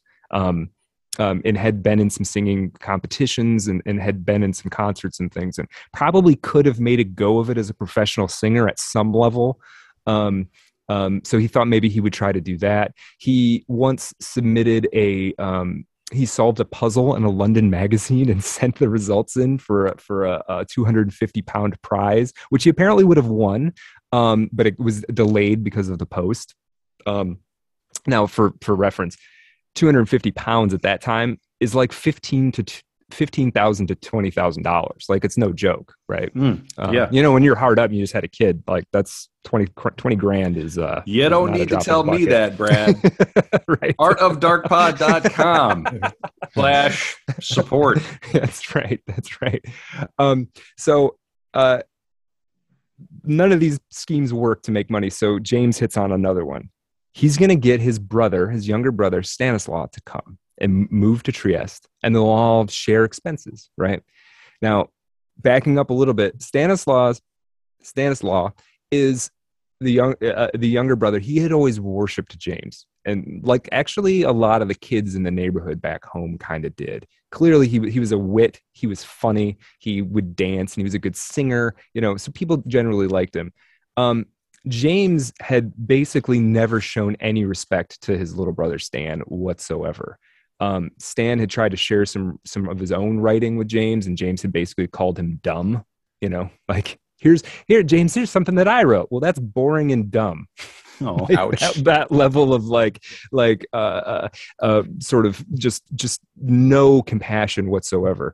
Um, and yet James decides he's going to reach out and say, "Hey, little brother, why don't you come to Trieste? You know, this will be great. You can get a teaching job here. I'll hook you up with a teaching job, and you can live with us, and it'll be fantastic." Um, Stanislaus Stanislaus does it partially because he he loves his brother and he wants to be close to his brother. Partially because he feels a similar thing like James that you have to get out of Dublin if you're ever going to make something of yourself. Um, all fine and good, except that the day that he shows up in Trieste, James borrows money from him. Ah. And he basically wait. So he shows up, and his brother borrows money from him. Yeah, yeah. He shows up, and he's like, "We, uh, Stan, we can't eat tonight." This sounds incredibly like a Dubliner story. This is absolutely how a Dubliner story would have yep, ended. Yep. right. Yeah. And and and the thing is, he never stops borrowing money from him. Like until until World War One, basically, he is constantly buy, borrowing money from Stanislaus. Stanislaus is paying off his debts. Um, James is drinking recklessly, like he would stay out all night drinking, drinking up all their money, drinking up all Stan's money. It got to the point, and he's living in the same flat with Nora and Giorgio, right? It got to the point that um, Stanislaus would regularly, James would show up drunk in the middle of the night, and Stan would beat him up. Like you can't do this kind of thing like what are you doing you're ruining like in anger would would pummel him um, to the point that like James would have to figure out schemes to like lure him out of the house and then sneak in so that he could like get to his bedroom without getting getting the pimply pummeled underbred free and direct James Joyce. Yeah. And wait, wait, wait. So what I, what I'm hearing, Brad, is that you're telling yeah. me that a groundbreaking writer, a yeah. genius, yeah. has a slight bit of a drinking problem. Yes, yes, mm. yes, he does. Yeah, mm. he um uh and and and this part is kind of sad though. I, I, really felt for I really felt for the little brother who was who was a smart guy and a and a, and a fairly talented writer. He wasn't Joy he wasn't James Joyce, but I mean who is? Um, and he wrote his he wrote back to to their father after he'd been there for five years. He wrote back to their father and you know and said something along the lines of like, you know, I don't think James has asked me a single question about myself since I got here. Uh five years and just handing over money, handing over money, getting them be, out of jams, you know, paying that the is rent. such a yeah. terrible personality trait. It really is. You meet someone and they don't ever bother to ask you. They don't. There's right. no tennis. the, the ball doesn't yeah. get handed over. That's awful. It's, it's awful. rough. And imagine if they did it for five years while you were paying their rent. Coming home drunk. Sounds like love. yeah, yeah, for real. So, Sounds like some of the Twitter accounts that I follow. Oh, I God. sort of imagine, not not you, uh, uh, Aldous, not you. Yeah, and, yeah. and no. Uh, Aldous, no, not at all. And just for people to want to find you, you're at Forest of Symbols on on. Uh, no, it's actually right? it's actually at Aldous Asterion. Okay. Yep. Yeah. Okay. Yeah. And but the podcast, just to give you your plug here in the middle of it, oh, the yeah. podcast is Forest of Symbols. Where can people find that? Yeah, you can look up the Forest of Symbols wherever you get podcasts. It's on Spotify and a- Apple Podcasts. Um, you can also there is a Patreon. Uh, you can go to patreon.com/slash symbolpod. Um, I do uh, do some extra things on there. I've been reviewing some books or kind of giving a spiel on some books I've been uh, reading lately. Uh, I did a post on Finnegans Wake recently. Uh, oh yeah, which I had time to do more on that. But uh, but yeah, there is some extra stuff on there. So, but I would say if you've never heard the Forest of Symbols, listen to it first, and then if you like that, you know, think about going on the Patreon as well. Oh, it's a very um, it's a very you're you're not an interview and you've had some great guests on by the way a couple huh yeah, yeah. Um, no yeah. both kevin and i have been on that show but there's been some other great guests as well but uh, your main show is is uh, a very joycean effort and i don't mean in terms of dense and difficult to understand but in the uh, the mm, i'm not even sure what the, the sort of lateral connectivity of all things um, so it's it's it's yeah really it's well funny done. i have yet to directly deal with Joyce, but I would say um, he's an influence on, yeah. on, what I do. Yeah, yeah, it definitely it comes it, it definitely comes across that way for sure. Um, so let me. Uh, it, it, there's so much there's so much Joyce stuff to talk about. Um, I want to tell I got to read you a little bit from a letter that Joyce wrote during this time in Trieste, still before he's really published anything other than Irish homesteader stuff. Okay, so this is a letter he wrote to Aunt Josephine. He was always writing letters home to people. Um, and that was kind of a hobby, I guess, that most people did at that time, right? That was that was their social media time. Um, um, he's trying to get uh, he's trying to get Dubliners published, and he mentions this in in this letter. Um, he's actually sent it off to a publisher who he would be in a wrestling match for publication rights and, and printing problems and things for years. Um, but here he is talking about his his sort of life uh, at this time. Um, Nora does not seem to make much difference between me and the rest of the men she has known, and I can hardly believe that she is justified in this. I'm not a very domestic animal. After all, I suppose I am an artist. And sometimes when I think of the free and happy life with uh, which I have or had every talent to live, I am in a fit of despair. At the same time, I do not wish to rival the atrocities of the average husband, and I shall wait till I see my way more clearly. I suppose you will shake your head now over my coldness of heart, which is probably only an unjust name for a certain perspicacity of temper or mind. I am not sure that the thousands of households which are with difficulty held together by memories of dead sentiments have much right to reproach me with inhumanity. To tell the truth, in spite of my apparent selfishness, I'm a little weary of making allowances for people. I, I just think there's something so he feels stuck and people oh he's making allowances for people. Meanwhile literally his brother is is paying his bills. Um you know he's got a child. He's he's taken this woman um from Ireland without marrying her he, he which doesn't seem like a big deal now but like yeah it, it was to sure. convince her to it be okay that they weren't actually married you know there was a on, bit of a stigma to that in uh, catholic dublin yes, in uh, yes. turn of the century yeah. oh yeah when she would visit home later um, they did get married eventually because um, james was concerned that about being able to pass on his inher- inheritance to his children if they weren't married um, but later on she would go home to to Ireland to visit family and she would ask him if she could wear a ring just just for like appearance's sake. Like I don't want to have the conversation right? Can I just wear a ring? And he said you cannot wear a ring. Like I refuse to allow you to wear a ring. He was that much against like the idea of marriage. Um yeah which is can you imagine the hardcore he was he was an edge lord. He was an edge lord of Dublin. Yeah, yeah, serious edge lord, especially as yeah. we we get into Ulysses. yeah, wow. yeah, for sure, for sure. So, um, so one thing I wanted to say too, he's teaching in Trieste, and and I think he actually apparently was a pretty well liked teacher. I mean, he was a character, right? And and he was he also had a lot of um, a lot of talent for languages. Um, there's some things that he would give some some things that have survived which were translation lessons that he gave his students. Then a couple of them i think are funny and um, really kind of tell you something about his mind. Um, here's one of them. So he would give this to students most of whom were adults. They were like businessmen or whatever who were trying to learn english. Um, this is one of them. That woman has a nice small breast but her conscience is as wide as a sewer her husband is happy because her boyfriends are helping to develop her good points. I'm developing myself too. Go you and do likewise. Sop up 14 shots of absinthe on an empty stomach and you'll see. If this cure doesn't develop you, why, you're hopeless. You may as well give up trying to learn English according to this method. I don't know why he would tell him to translate. It seems bizarre, right? But it's like a whole little Joycean. Um, here's another one Ireland is a great country. It is called the Emerald Isle. The metropolitan government, after centuries of strangling it, has, la- has laid it waste. It's now an untilled field. The government sowed hunger, syphilis, superstition, and alcoholism there. Puritans, Jesuits, and bigots have sprung up. So that's a little bit of what he thinks about Ireland. I mean, that just sounds like a tweet storm. it does. He's, yeah, he's, he's had a few too many. He's going to let you know what he thinks about the right. state of the nation. Right, right. Uh, here's here's another one.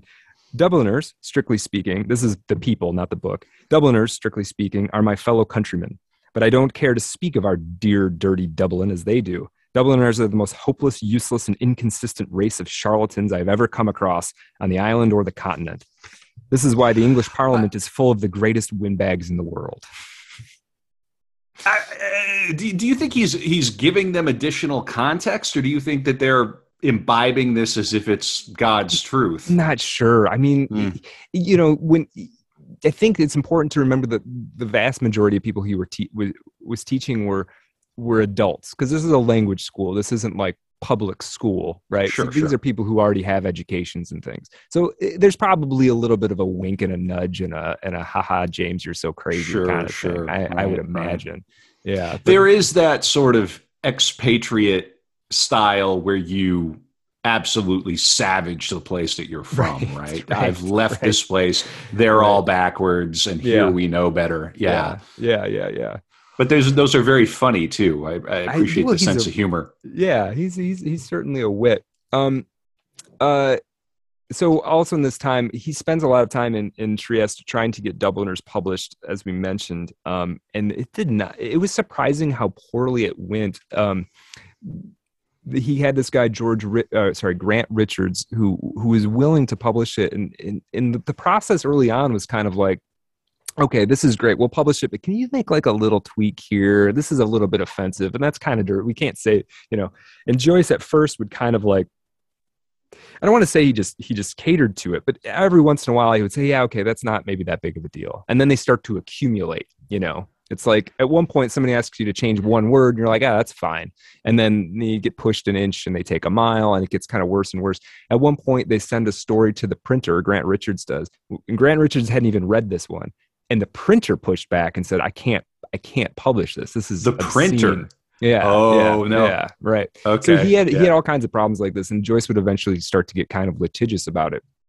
But um, the funny thing is, like, none of it is all that. Like the stuff that's obscene to us, it, you would put it on family like family primetime television. The stuff that he like, I, I don't know, Aldous. Can you do you remember any of the things specifically? Like, what is the dirtiest thing that happens in in, in Dubliners? In Dubliners, Yeah, th- there's there isn't much really. Um, although there's some indirect stuff. Uh, uh, like there's a story called An Encounter, and it's Mhm. about these th- boys, young schoolboys, and they're skipping class for the day. They decide to play hooky, and they run into an old man in the park. And you know, on a work day, an old man who's in the park is not going to be a very uh, that's true. you know he's going to be some kind of nefarious character and there's you know he starts talking to them and he's a little bit weird and then he goes away and then you hear one of the boys saying oh look what he's doing and then they all try to get away and they Hmm. But they don't doesn't say, what he's doing. Right. Right. Right. um so I, yeah i don't i don't know exactly yeah. what Yeah. uh, what? Uh, Yeah. And that oh was- my God! Oh, that old man is starting a podcast. it's disgusting. Just squatting in the corner. We can't, have, we can't have this. Is that a blue yeti? Ah, but there was another story called ivy day in the committee room that was fairly political and i think that Yeah. was a little bit sensitive as well it had to do with the king's visit to ireland um, and and the issue of parnell too who was uh, somewhat controversial was controversial, yeah. Yeah, Joyce would actually eventually he got into such arguments about the Ivy Day story um, that he he would write a letter to the King of England, basically asking, "Is this offensive?" Um, or, or you know, can I just can they publish this, or are you offended by it? And the king didn't write back. You know, it wasn't like the king was sitting there waiting for a letter from James Joyce, but he was looking for ways to try and make this happen, basically. And it Hmm. took, I mean, it took years. Dubliners, uh, Dubliners didn't come out until oh, I don't know if I've got that handy. It was it was like 1912 when it came out. well, I don't want to put this censorship too far in the past either, because Right. you think forward to what was it? Is- Was it called the Hays Code, the the moral Yeah. code that Hollywood had to sort of obey, and the Catholic Yeah. Church was heavily involved in that. yeah. And then you think about I Love Lucy and the twin Mhm. beds and the right, whole. We're not right, we're not that far away from that stuff. And of course, we have our new regime of censorship. right, which well, is so- different. Different. The standards are different, but just Mhm. as strict in some ways. Yeah, Yeah, yeah, S- SSDD. Right. Yeah. yeah. SSDD. What does that mean? Oh, you probably can't say. right, can't say. um uh so oh so you know one thing um he he's trying to get he becomes a little bit of a known quantity in Trieste just because he's he's he's it's such an interesting character and plus he's out drinking all night right so he you know you start to make some friends that way whether they're good or not um he uh and this is one more thing about Ireland. So he to make a little bit of money, he gets a job for an Italian language newspaper to write stories about Ireland, and they're actually quite popular in Trieste. So this is part of the part of his becoming a kind of a local. I don't want to even say celebrity, but but a local local character that people know. Um, and there's a great quote he says. Um, this was actually after the articles. He was asked to deliver a lecture at the at a university there in Trieste. Um, and this is something he said about Ireland, just hitting on this this thing we're talking about his relationship to the country. the economic and intellectual conditions that prevail in Ireland do not permit the development of individual individuality. The soul of the co- country is weakened by centuries of useless struggle and broken treaties, and individual initiative is paralyzed by the influence and admonitions of the church, while its body is manacled by the police, the tax office, and the garrison. No one who has any self respect stays in Ireland, but flees afar as though from a country that has undergone the visitation of an angered Jove. So this is important to think about in terms of his relationship to people who remained in Ireland. Is he kind of? I don't think he actually respected you if you stayed in Mhm. Ireland. There's a certain like, well, yeah, if you're dumb enough to stay there, like then that should happen to you a little bit. Mm. Um, so anyway, a little bit more of his headspace. I'm trying to think of if there's anything in the United States that we could remotely compare Dublin to when you think about London and the UK and Mm. Ireland is really on the far reaches of of Europe. It's, it is, yeah, like right on the edge, and yeah. yeah, just an interesting thing. And that chip on his shoulder, and then of course, you know, the language is English mm-hmm. that he's writing mm-hmm. in, so there's mm-hmm. that kind of quality of being a bit of an outsider. I mean, I think yeah. I think uh, yeah, you can yeah. certainly understand. You can certainly understand the resentment. I think you can certainly understand the resentment of the English. Um, what's interesting is to turn that into the resentment on the Irish too. You know, that's sure. a kind of a that's that's that that's everybody um, has enough resentment to go around. that's right. Yeah, it's not hard, right? um, so 1907, their daughter Lucia is born I, I, love that he gave them both Italian names. Um, they used to speak um, the Triestine dialect of Italian at home. Actually, that was the first language that the that the kids learned. Um, uh, interestingly, he named her Lucia. Lucia is the patron saint of eyesight. Um, and for those who don't know, one sort of you know w- the image a person might have of joyce especially in his later life is either with an eye patch or um, with very thick glasses or a combination of the two. He had uh, not only poor eyes in terms of eyesight but unhealthy eyes in terms of like he basically had well, get into this now. He basically had chronic conjunct- conjunctivitis uh, chronic pink eye which um, if anybody knows anything about pink eyes, you don't get chronic pink eye. It doesn't really actually make any sense. Most likely, what was going on with Joyce is that he had syphilis um, and ah. had kept it had been kept um, under wraps. Now he might have had speculation is that he had congenital syphilis, so that he was he was born with syphilis. Um, but he also, you know, he spent a lot of time in brothels before he met Nora, so it's possible that he picked it up there, right? As one does. As one does, yeah.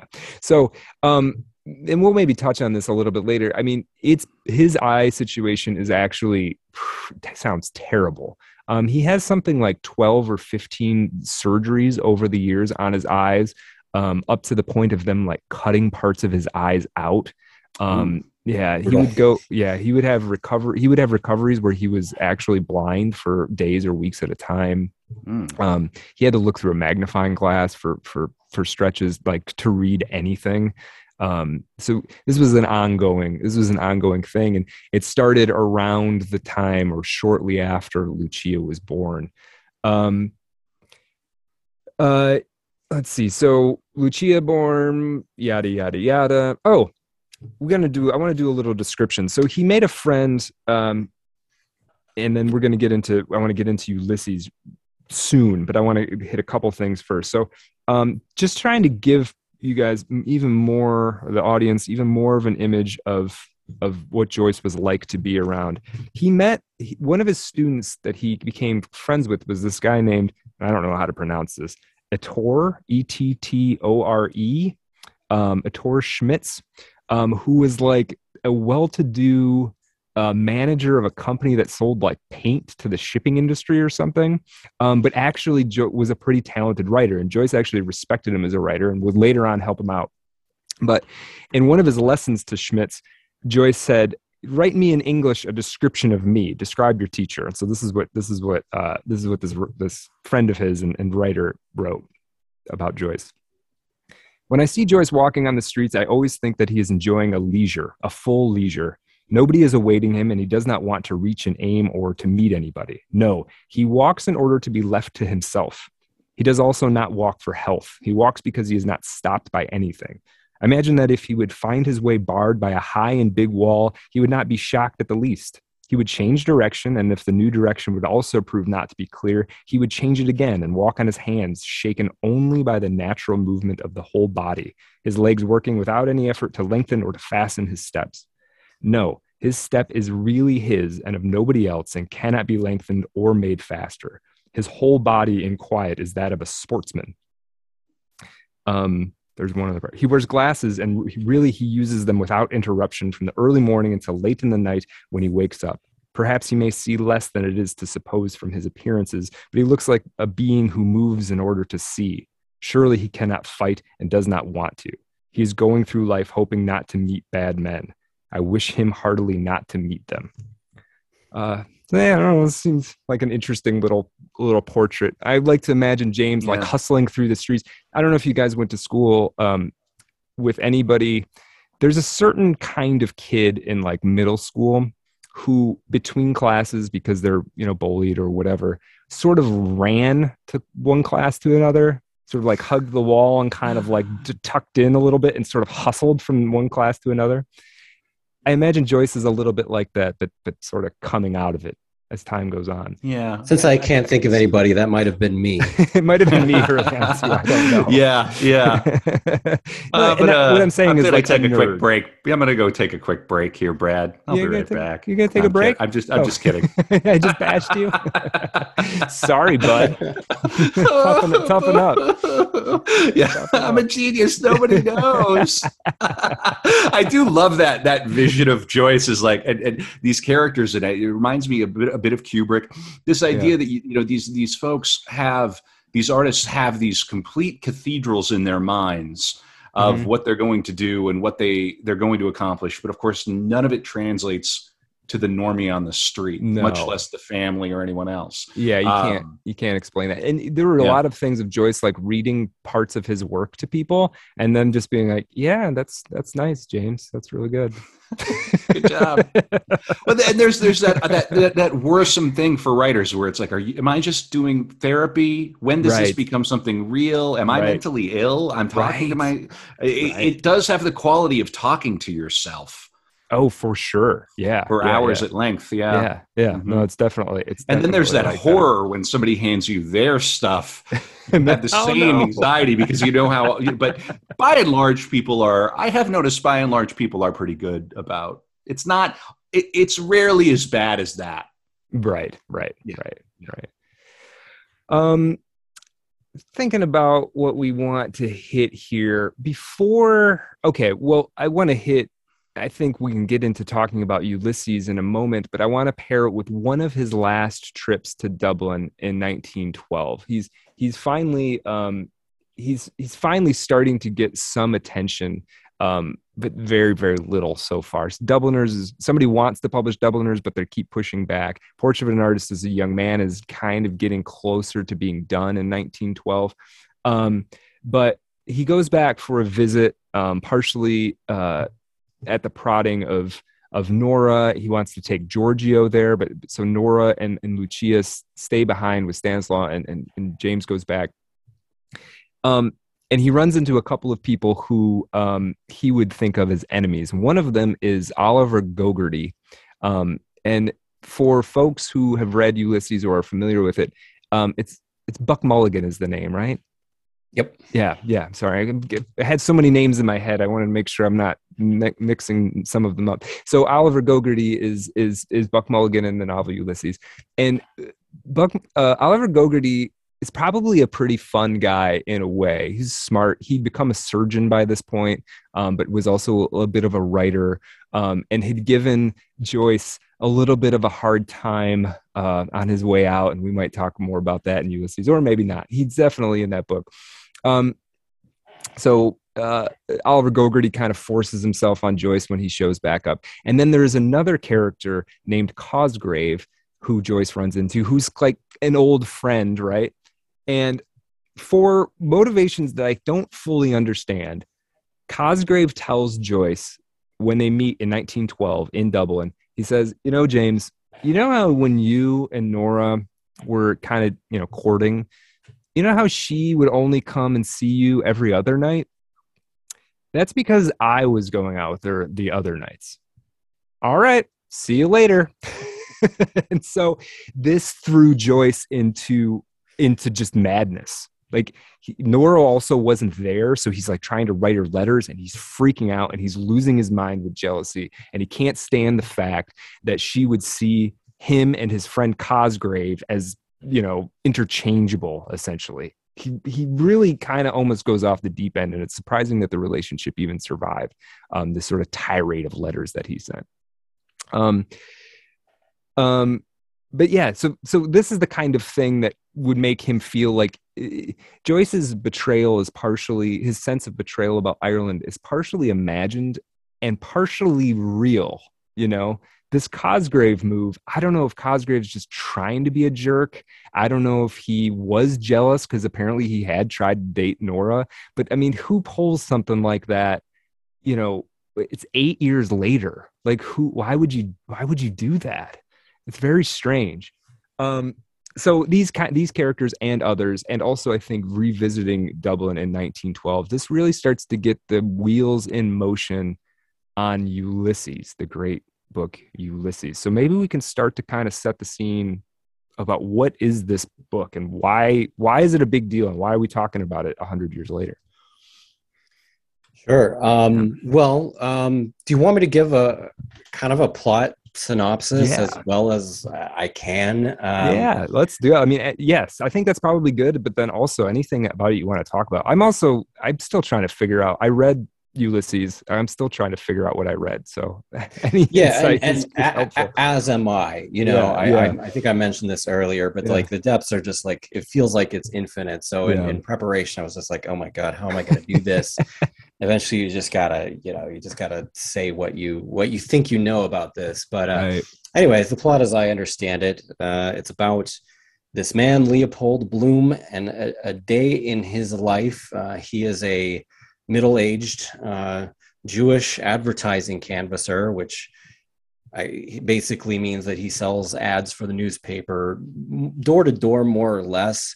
And mm-hmm. this is good because it gives him the opportunity to talk to a lot of people throughout the day.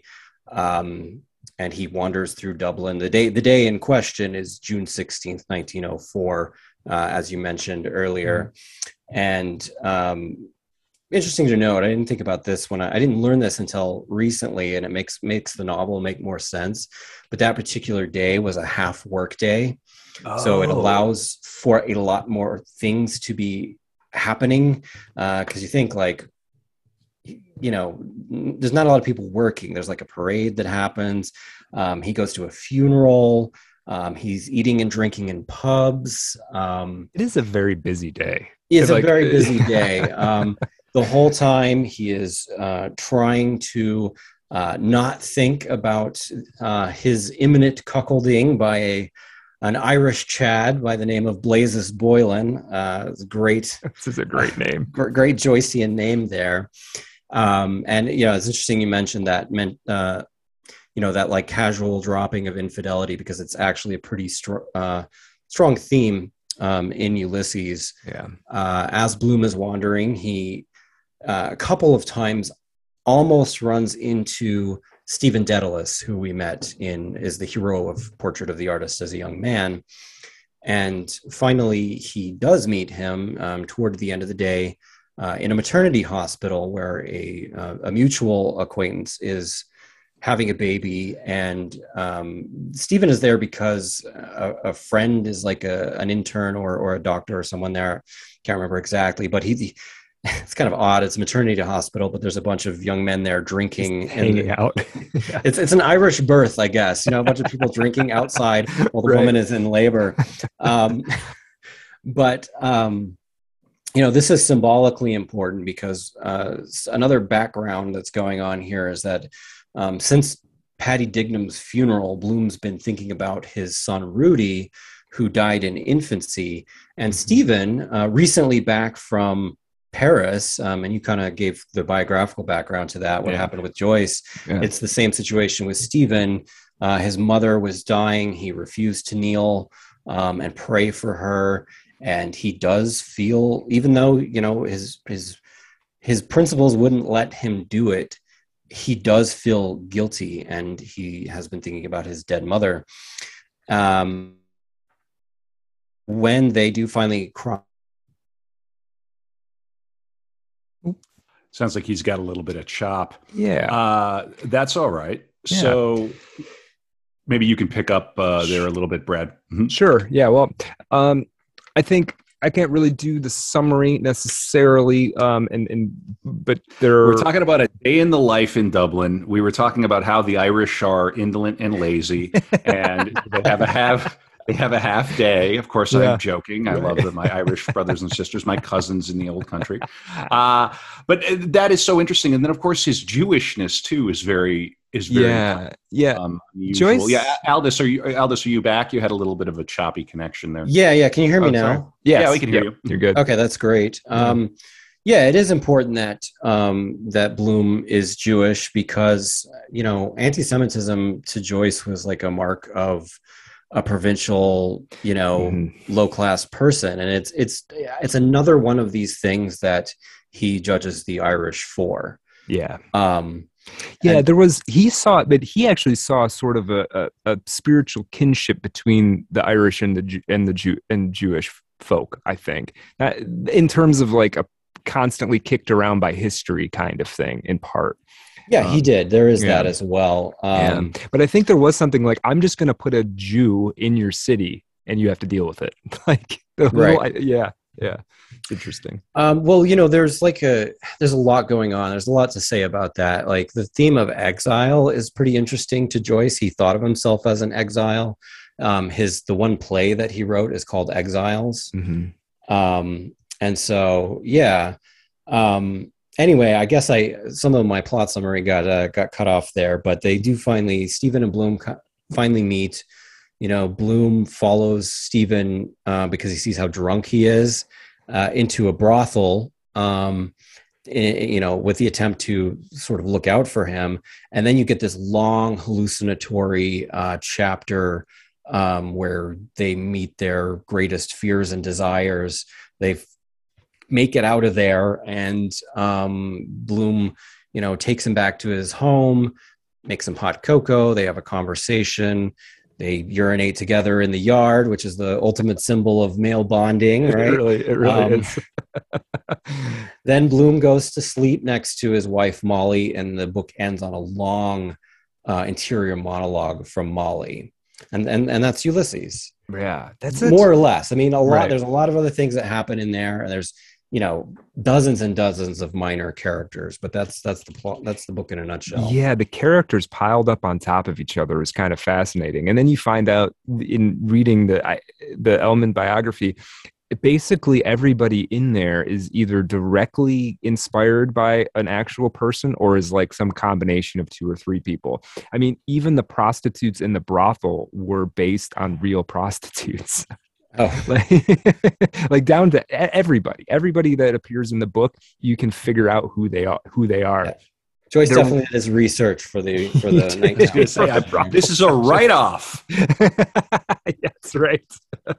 right, right. I'm doing research. yeah, yeah. So, so that part is that that part's really, really the, the intense the, the intense relationship that he had to to sort of the truth and then the book that he produces which is not that it's not true but that it's so stylistically insane really i mean yeah this is the so you know that's the plot but you know yeah. the, the point of ulysses and the reason it was such a groundbreaking book is that each chapter uh, opens up a completely new way to write a novel in a way mm-hmm. the perspective shifts the style shifts and there's some sort of conceit that is sort of brought forth and he's changing what he's he's uh, you know changing what he's doing with each um, chapter and the the what he did with technique i mean all of your like you know doorstop novelists that came after him do owe something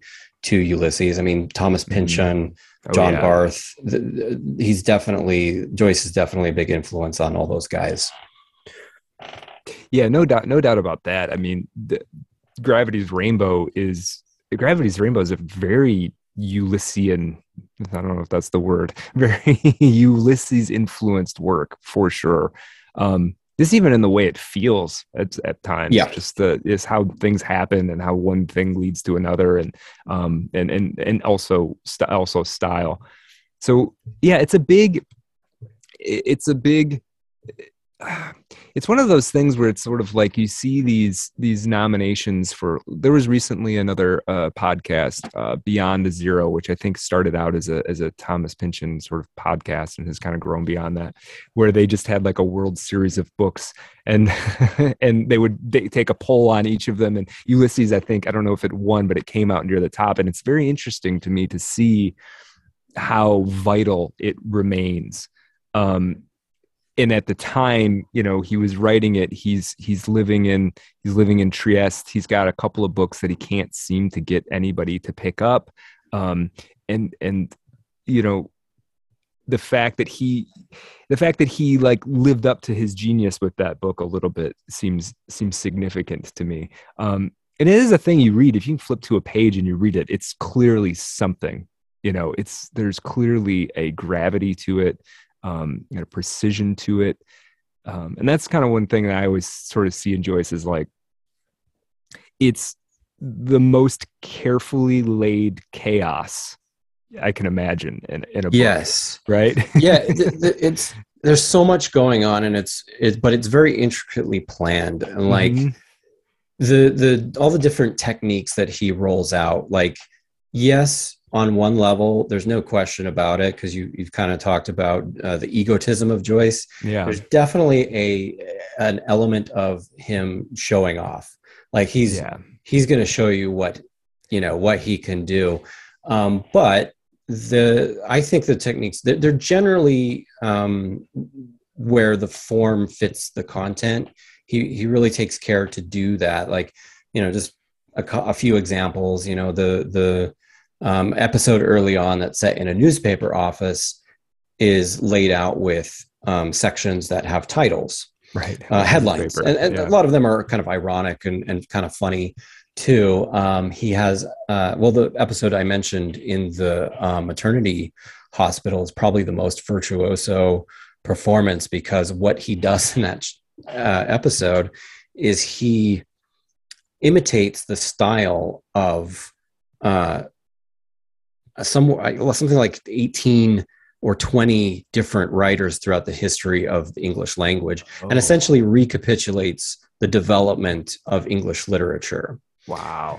Uh, I read Anthony Burgess's book on Joyce recently. He had a great comment on that chapter, which is uh, he that Joyce in that chapter envisioned the history of literature as a series of concentric circles with himself as the outer ring, enclosing all of it. right, right. Wow. Wow. Yeah, and so there there is something interesting about doing that. So, well, there's many many things that are interesting about doing that. To to do this this in this intense formal exploration and experiment, but then the setting of it is this very conventional, a little bit grungy. You know, it's just a maternal maternity ward with some dudes drinking right? Like he doesn't yeah. it, it, it's the the subject matter and the events are always so unpretentious. All all of this sort of great high-minded art as it were is happening in the sentences but not in the subject which i which i've always found really compelling. It's it's kind of like a, a high contrast project isn't it mm-hmm. right? We're going to make epic a single day in the life of one jewish fellow in right. an irish city. I'm, I'm looking at the Wikipedia right now, and I have in front of me a picture of Nichols Lombard Street, established 1814, excellence in funeral care. And then underneath it says something like, as I passed Nichols the Undertaker, uh, Undertakers, Ulysses James Joyce, whatever. So they right, they have right. on their sign the fact that they were they were part of it. Ulysses. I, I want to go yeah. to Dublin so much just because they all the establishments have that on there. It's like, and it's a weird thing. Like, like you mentioned, it's it's an epic, but it's like an epic of the everyday. And we mm-hmm. haven't even mentioned the Odyssey correspondence. Right, but right. We'll get into that. But like, yeah. You know, the, the Ulysses tour is like, oh, I want to go see where uh, Leo Bloom ate his gorgonzola sandwich. You know, like right, right, right. It's not where some epic battle was fought or some like, yeah, yeah. It is literally that. yeah, I do love that. and so, you know, the the reason it's called Ulysses, I mean, this may be the one thing that people who haven't read Ulysses like know about it, which is that mm. it's it's paralleled to Homer's Odyssey. So there's a question of is he like shrinking down the epic to the level of an ordinary day or is he like blowing expanding the ordinary day to something epic and it's like it's really both um mm-hmm. and um you know what so there's 18 episodes in the book and each of them uh, has a, a correspondence with an uh, something that happens or some element in the Odyssey. Um, so, you know, uh, the, the, the main characters of the book, uh, Bloom is obviously Odysseus. He is the wanderer um, who eventually comes home in the end. Stephen Dedalus is uh, Telemachus, uh, Odysseus's son. Who uh, so the first three chapters of Ulysses um, are all about Stephen. We don't even meet Bloom until chapter four, and then uh, Molly Bloom is Penelope, the the woman who is thwarting the suitors um, by weaving and unweaving this uh, tapestry. Although you can, this is an example of where it's not an exact thing because Joyce is actually reversing certain elements because Molly is or uh, uh, Penelope is not faithful in this iteration of Ulysses, um, and she's also not just uh, Penelope either. She is actually also Calypso who is the you know uh, the the one who the sorceress who uh, Odysseus is under the sway of and entrapped by in the beginning of the Odyssey. Right, right, yeah. It he he he's kind of remarkably faithful in a Joycean way to it's it's not like um what, what is there's also uh oh brother where art thou is is another mm-hmm. thing that stands out in my mind is something that was not just sort of borrowing elements but was like we're going to actually structure this thing like fairly strictly to to the odyssey well, and the and the coens are clearly influenced by joyce i think i think that's yeah i think that's probably well true, but who yeah. not right uh, on some level uh, right yeah, right interesting right, right. Um, well, in the talking about this, like, is he shrinking it down? Is he doing what? I think part of it, you know, you've got to take we've got to take into account what Joyce's vision of reality was. Um, you know, you've got this guy who's a an apostate from the Catholic Church who you know, but weirdly thought that the Pope wasn't Christian enough. Um, was when he Joy, part of Joyce's thing, I think, from, from reading the Ellmann anyway, was was when he began to understand the metaphorical quality of Christianity, then he could accept it. But he had to see it as a work of art that sort of pierced through the levels of reality rather than like a story that strictly happened in this way. Um, and I think he kind of saw everything that way. I think I was trying to find this passage in the in the Ellmann. I don't know if I took a note of it, where it describes um, Joyce. Joyce is his idea that an artist was the person who could see the patterns of reality itself. And he thought that everything was there was only a limited number of things that could happen. And so i think partially like taking the odyssey and putting it in one day of like a common uh, irishman is his one thing he's doing is he's saying like a little bit of as above so below right? Like like absolutely. this, this is the pattern of reality and you can yeah, see it and, everywhere so yeah. one way that he does this in Ulysses, because the Odyssey is only one layer of correspondence, right? So right, right. it's a very prominent one, but you know, each chapter, and you can look up charts of this. Um, and I don't know how important it is to do on a first reading, but you know, once you have, then you can kind of dive into some of the other levels. Um, the episodes also have corresponding arts and sciences. Each uh, chapter has a dominant color, right. an organ or part of the body, and so on. And it's it's really weird. Like I, I think Joyce, like there was a lot of occultism going on in Ireland at the yeah. time with like the yeah. Celtic uh-huh. Twilight.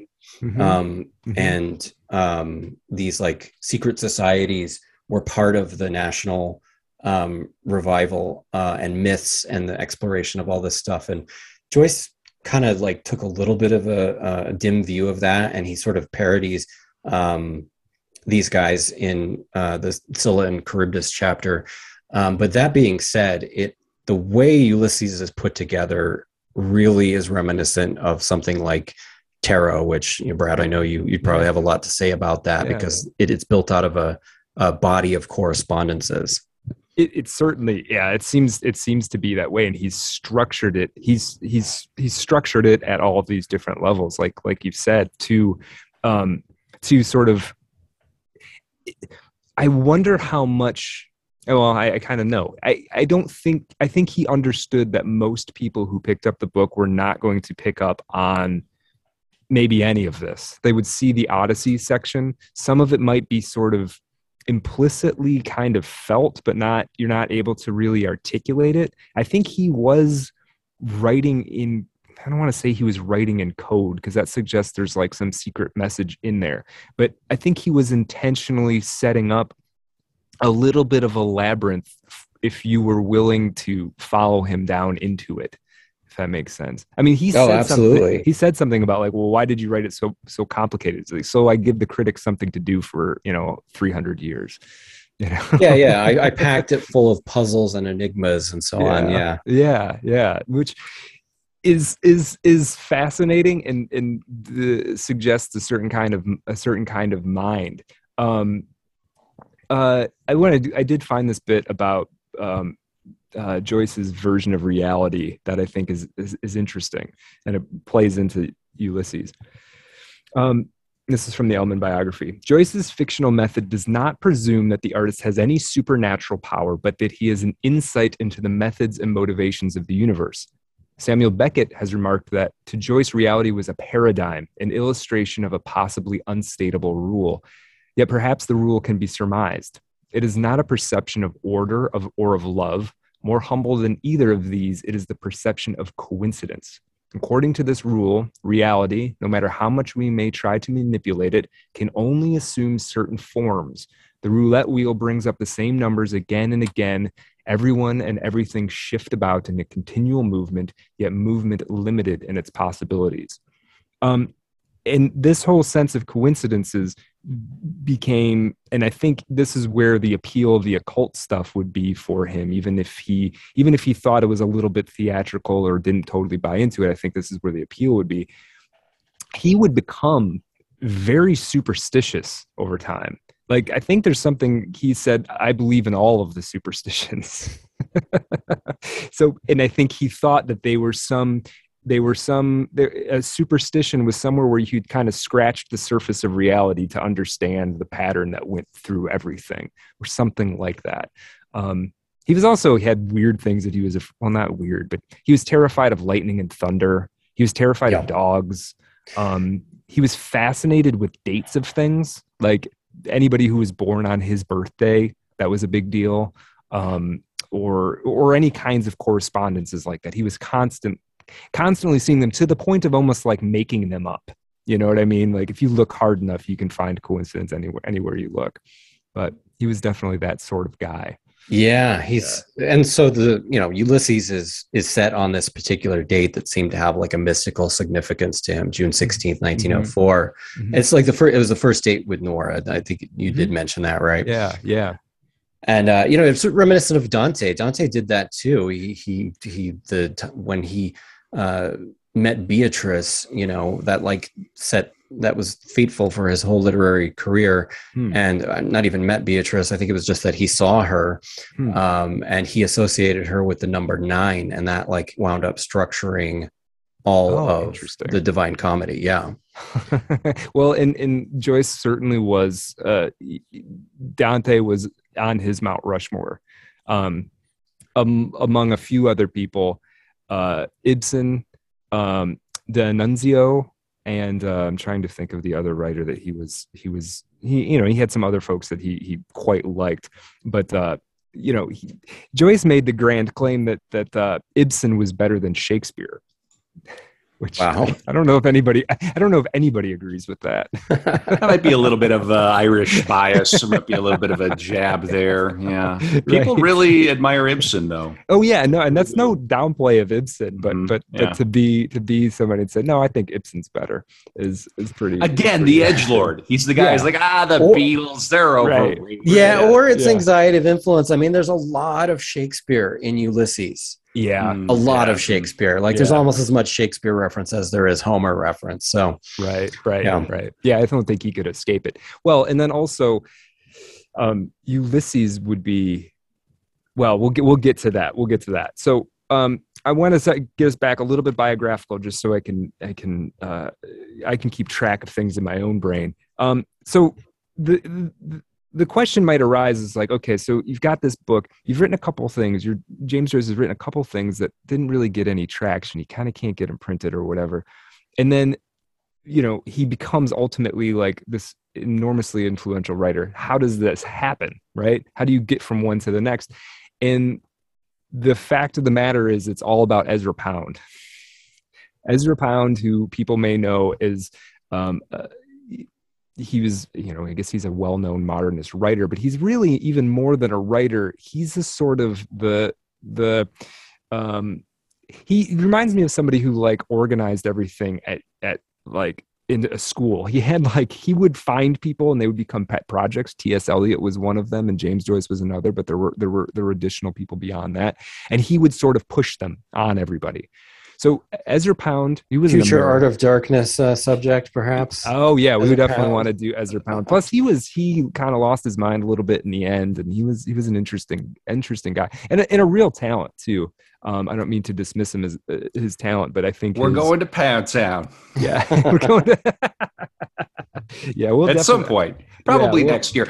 We have so many good episodes lined up for 2022. Yeah, it is it's going to be It's getting a little dynamite. We're going to play Yeah. all the hits. Yeah. yeah yeah um so ezra pound had heard about joyce through Yeats and Yeats again like always helping joyce out i think just because he was another irishman and he did really think he was he was talented um pound reaches out to joyce joyce delighted to be finally recognized and you know and thought of um, excitedly starts sending him stuff. He sends him stories of Dubliners, which still hasn't been published at this time.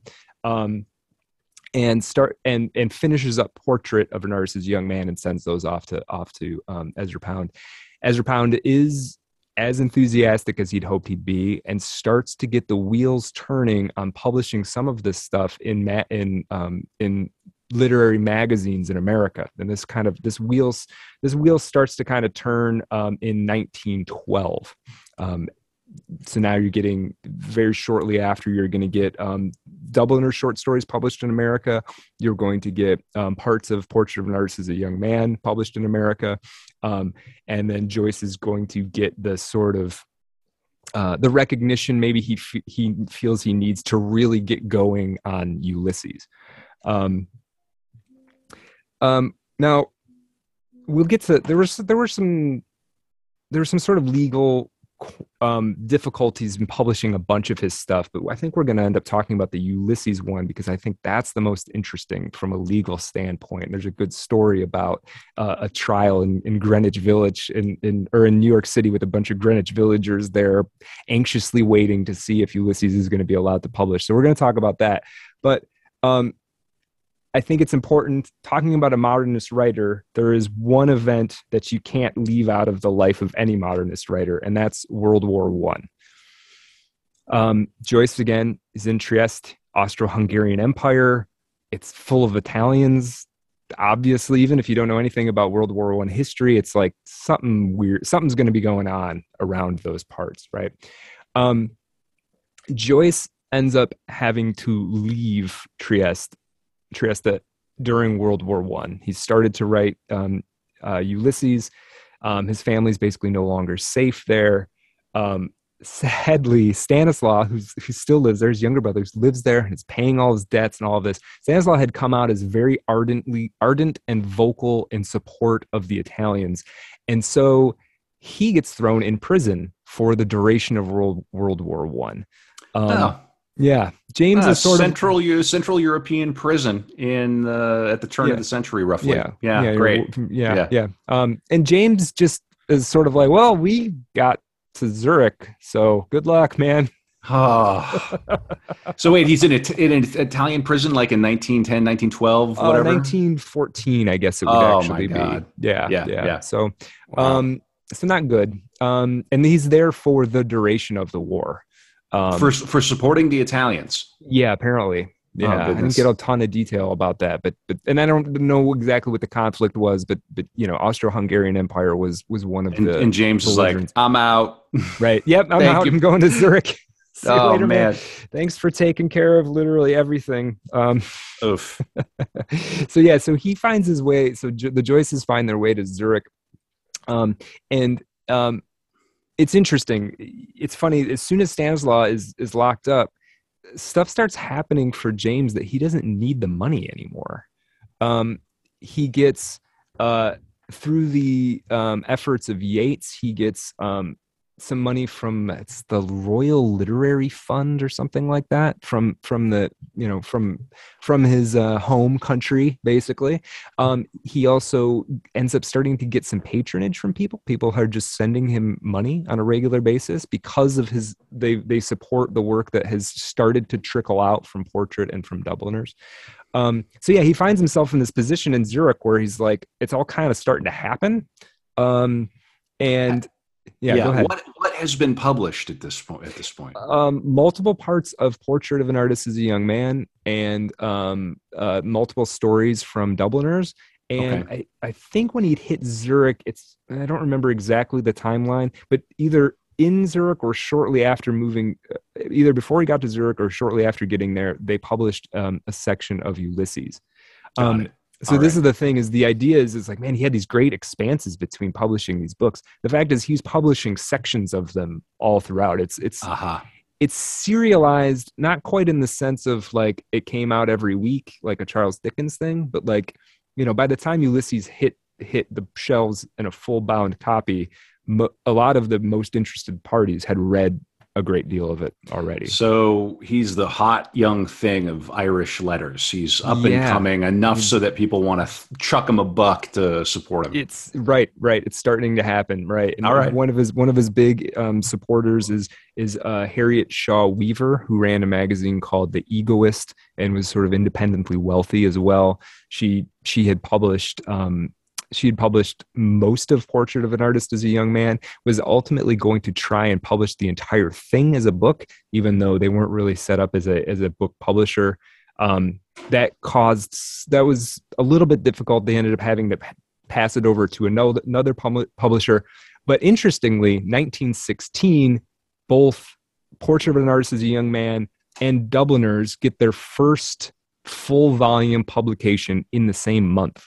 So okay. All he's right. been working for you know years and years and years and just little here and there victories and finally two books come out in the same month which i think is bam bam. yeah, Yeah. which I think Joyce would That- also appreciate the coincidence of. Sure. Yeah. That's often how it happens though. You Right, toil right. in obscurity and then suddenly yeah. Yeah. Yeah. What? Wait. What happens if you keep toiling in obscurity? You, yeah, if you keep toiling in ob- obscurity, eventually, sometimes, occasionally, something will happen. Oh, oh, okay. Possibly, maybe. Yeah. Don't give up. Don't give up out there in podcast land. We're all going to make it. now, the cool thing about Zurich, and I didn't know this, but it totally makes sense. During Zurich in World War One, Zurich is in Switzerland. For you know, everybody knows that, but Switzerland is essentially neutral territory. So all the eccentrics, I don't want to say all, many of the eccentrics and bohemians and artists of that era found their way to Zurich. So suddenly, overnight, Zurich is like the European capital of culture and art for a while. And Joyce is like right there in the thick of it. He's making he's making friends left and right. He um he goes to this cafe all the time that Lenin also went to all the time. And apparently they most it's not fully documented, but it's believed that they met at least once there. Um, I am the walrus. Right. Yeah, yeah. Not John Lennon. Yeah, yeah. Okay, all right. We're not going to go into the. Yeah, I have been to Zurich. Zurich is a beautiful, really? uh, beautiful. I Oh, not. I yeah, Switzerland is a beautiful made there. country. Zurich is a beautiful town. Yeah, for Yeah. sure. hmm So Dada yeah, comes out of there, right? Mm, I think so. Yeah, that, that Mhm. could that could be. And then I think uh, Herman Hermann Hesse as well. Yeah, Um, yeah. So, mhm. Yeah, and Yeah. and and you know the thing is, Joyce. You have to think Joyce was probably pretty cool. Like he wasn't cool probably to be married to, or um, to be the brother of who's like you know you're paying all of his debts but i think if he was a dude that you met in the bar he must have been a lot of fun he he loved to sing he you know chat he he, he was a chatterbox um, you know he paid for a lot of people's drinks. I mean that was part of the reason stanislaus had to had to cover his debts a lot of the times. He did this thing he would frequently his his daughter-in-law helen would say that when he drank liquor didn't go to his head it went to his feet. He would do this thing that his friends described as the spider dance which unfortunately has not survived into a youtube video but i have to imagine is some kind of like flailing like you know he's a tall skinny guy and i just imagine him getting very like um you know The dancing insanely. dance. Yeah. I, I, yeah, I choose to to think of James Joyce dancing like uh, Elaine in Seinfeld. Yeah. that is the choice that I'm making right now. okay. Okay. Uh, so, um, so Zurich, Zurich actually serves him pretty well, and he stays there for quite a long time. Um, another thing, he starts to get, um, he starts to meet some people who are um, disciples of either Freud or Jung. And again, he didn't believe in this quote unquote psycho a- psychoanalyst nonsense. In fact, one of his patrons, um, who was just sending him money every month, um, told him that he had to, to keep getting the stipend, he had to go to Jung for psychoanalysis. And he said, I, am not doing that. That's not. Yeah, happening." that that stuff has always been a cult. Yeah. It's a cult. a it is. bit, yeah, It yeah, is yeah, big time. yeah, oh yeah, big yeah. time. Or Yeah. or cult adjacent. I don't Oh, doubt sure. that it's helped a lot of people, but there is a cultic quality to it. Uh, and Yeah. we're going to do both of those guys. Oh, yeah. We're going to do Yeah. Freud. There's a, there's we're a fun do- No, go- go Jung. ahead, There's a fun little dig at those guys in Finnegans Wake. Um, 'cause he says um, uh, they were young and easily Freudened as a as a pun that he makes in Finnegans Wake that I That's- like. That's brilliant. yeah, yeah. It's there. Yeah, we'll we'll we'll we'll get to talking about them now. One thing I would do want to maybe put as a little teaser out there that we're going to draw ourselves to because this is towards the end of the Joyce story. Joyce's daughter is um, treated by Carl Jung y- a few years, uh, several years down the road from from this point that we're at now. Um, so in Zurich, uh, bits of Ulysses start to come out. Um, now they get um, they start getting published in America in, in American journals, but they actually get or, or sent over and they get confiscated and destroyed. And there ends up over time being a trial about whether this work is obscene or not. And I want to read you a bit of it because actually part of it's kind of funny. This whole this whole trial thing.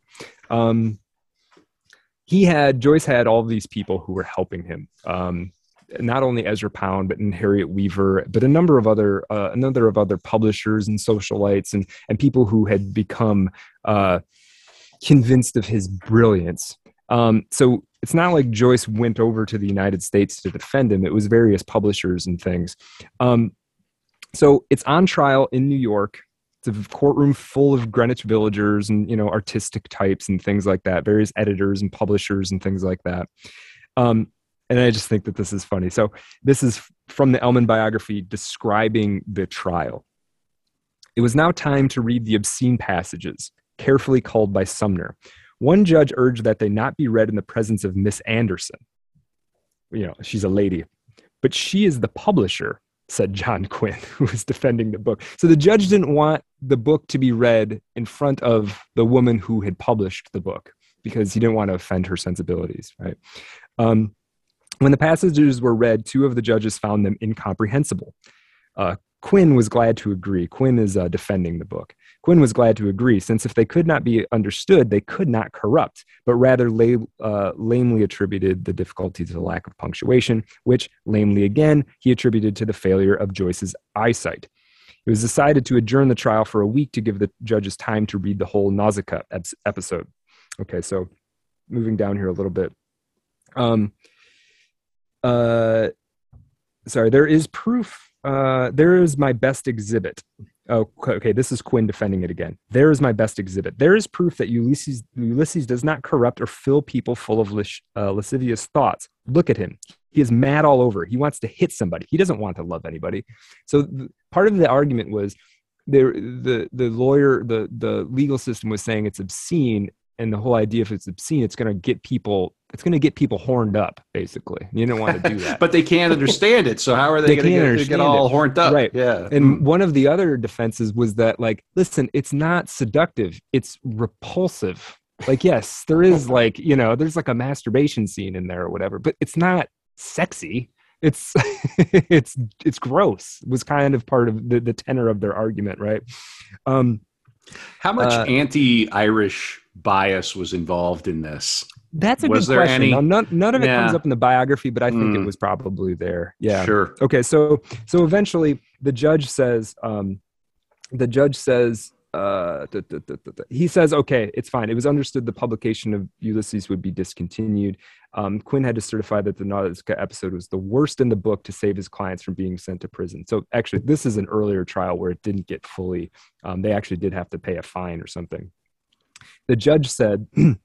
And now, for God's sakes, this is to Margaret Anderson, the woman he, he didn't want to, to read the story in front of. He says, And now, for God's sake, don't publish any more obscene literature. And she said, how am I to know when it's obscene? The judge replied, I'm not sure. I don't, I'm sure I don't know, but don't do it. So they couldn't even understand what was obscene about it exactly, except that it was I know it when I see it. Obscene. Yeah, right. It was definitely I know it when I see it. that. Mm-hmm. So this mm-hmm. is the kind of thing that Joyce's publication was up against, and eventually he would he would win as as, as social as you know social the social milieu changes over time. Um, but yeah, this is this is the the kind of funny thing that he's he's set himself up against. Well, didn't didn't some very heavy people came to his defense though, right? This yeah, over time, Vanguard. Mm-hmm. Yeah, yeah. Over time, it was like the entire artistic establishment was on his side, so it kind of it seemed kind of ridiculous to to to fight back against it. But it, it took time, um, and you know it. it it does have things that go against the sensibilities of those of that time for sure. Um, 1920 mm. um, sorry 1920 um, now this is the war is over so we're kind of skipping past past the war a little bit joyce just hit out in zurich so it's not as big a deal from for him as it was for a lot of other people though he did have people that he um, went to school with for instance who who who got caught up in it and, and died um, and and he certainly wasn't um, he and his family, Nora and Giorgio and Lucia, they weren't affected by it, but they certainly knew people who were, and they'd been displaced. Um, you know, even though they got to a place that was pretty good for them. Um, they moved back to Trieste for a while though there's no money there's no he can't work at the school it's the social dynamics have changed entirely so he can't really figure out what to do. Stanislaus let out let out of prison and their relationship is never the same because you know stanislaus is not just going to go back to paying him you know handing forking money over to him. Um, so in 1920 joyce goes to meet uh, ezra pound in paris he's going to stay for a week and he ends up basically staying for more or less the next 20 years. Um, and uh, also by this time, his legend has started to grow. I mean, he's been part of a court case in New York, right? And people have are starting to be able to read his stuff. He becomes he becomes kind of a, a legend before Ulysses is even published. I want to read you this this this thing from the Ellmann. Um, and then hopefully then we I think we can get into talking about maybe we can get into talking about Finnegans Wake a little bit. Um, so this is uh, Joyce writing to Weaver, who is um, his primary supporter. She was giving him, can't remember what it was, it was some number of pounds per month as like a stipend. Uh, Dear Miss Weaver, a nice collection could be made of legends about me. Here are some. My family in Dublin believe that I have enriched myself in Switzerland during the war by espionage work for one or both combatants. Triestians, seeing me emerge from my relative's house occupied by my furniture for about 20 minutes every day and walk to the same points, the GPO and back, circulated the rumor, now firmly believed, that I am a cocaine victim. The general rumor in Dublin was, till the prospectus of Ulysses stopped it, that I could write no more, had broken down, and was dying in New York. A man from Liverpool told me he had heard that I was the owner of several cinema theaters all over Switzerland. He, he actually had um, tried to start a theater in Dublin. Uh, in America, there appear to be or have been two versions. One that I was an austere mixture of the Dalai Lama and Sir Rabindranath Tagore. Mr. Pound described me as a dour Aberdeen minister. Mr. Lewis told me he was told that I was a crazy fellow who always carried four watches and rarely spoke except to ask my neighbor what o'clock it was. Mr. Yeats seemed to have described me to Mr. Pound as a kind of Dick Swiveller. I have no idea what that means. What the numerous and useless people to whom I have been introduced here think I don't know. My habit of addressing people I have just met for the first time as Monsieur and earned for me the reputation of a tout petit bourgeois, while others consider that I intend for politeness as most uh, while others consider what I intend for politeness as most offensive. One woman here originated the rumor that I am extremely lazy and will never finish, do or finish anything. I calculate that I must have spent nearly 20,000 hours writing in Ulysses. A batch of people in Zurich persuaded themselves that I was gradually going mad and actually endeavored to induce me to enter a sanatorium where a certain Dr. Jung, the Swiss Tweedledum, who is not to be confused with the Viennese Tweedledee, Dr. Freud, amuses himself at the expense of ladies and gentlemen who are troubled with bees in their bonnets. so anyway, that's a kind of extended Whoa. passage, but like this is Joyce is now like a a thing in the world, right? There's yeah. people who know of him in America, but nobody really kind of knows what his deal is. Um, you know, part of that is the time. You know, there you know have the internet. You can't watch a YouTube video of him or whatever. But part of it is there is a little bit of a mystique to this guy. This Ulysses Some buzz. Is, yeah. yeah. What is this yeah. book about? Right. A Dick Swiveller uh, okay. is a fictional character in the 1841 novel The Old Curiosity Shop by Charles Dickens. Oh, okay. Initially a comical accessory to the antagonists, he undergoes a transformation, but he is he's uh, easily manipulated, a fool. He's oh, a dick okay. swiveller. Okay. Yeah. Okay. Yeah. I, I looked it up in the background. Yeah, I appreciate you did that yeah. because I realized I read that and it was capitalized, and I was like, "Wait, that's got to be like a reference." What a what a fun know. name! Yeah, yeah. um, uh, so let's do. Um, I want to get into Finnegans Wake, and I know we're going a lot of time, but this is Joyce, and it feels like we've got to. Um, I want to read a couple of things that people said about Ulysses at the time, and these are mostly names that we know. Okay, um, as we said, Virginia Woolf said it was the queasy undergraduate scratching his pim- pimples. T.S. Eliot said Joyce killed the 19th century, exposed the futility of styles, and destroyed his own future. Basically, when he wrote Ulysses, what else were you going to do? There was nothing left for him to write another book about. And yet, Bloom tells one nothing. Indeed, this new method of giving the psychology proves to my mind, my mind that it doesn't work. It doesn't tell as much as some casual glance from outside often tells. Gertrude Stein said, Joyce is good. He is a good writer. People like him because he is incomprehensible and anybody can understand him. I don't know what that means exactly. But who came first, Gertrude Stein or James Joy? He has had his day.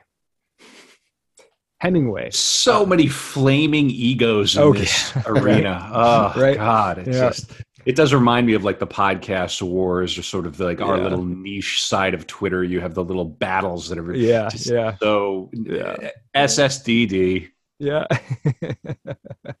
um, Hemingway, this is he told us the Sherwood Anderson. Hemingway and Joyce would become friends in Paris actually and hang out. Oh, I like that. Yeah, I think I jo- that. Joyce yeah. and Hemingway would get there was a couple instances apparently where like Joyce would get in Paris would kind of get into trouble at the bar and would just with like some some rough looking guys and it would just be like get get him Hem you get him.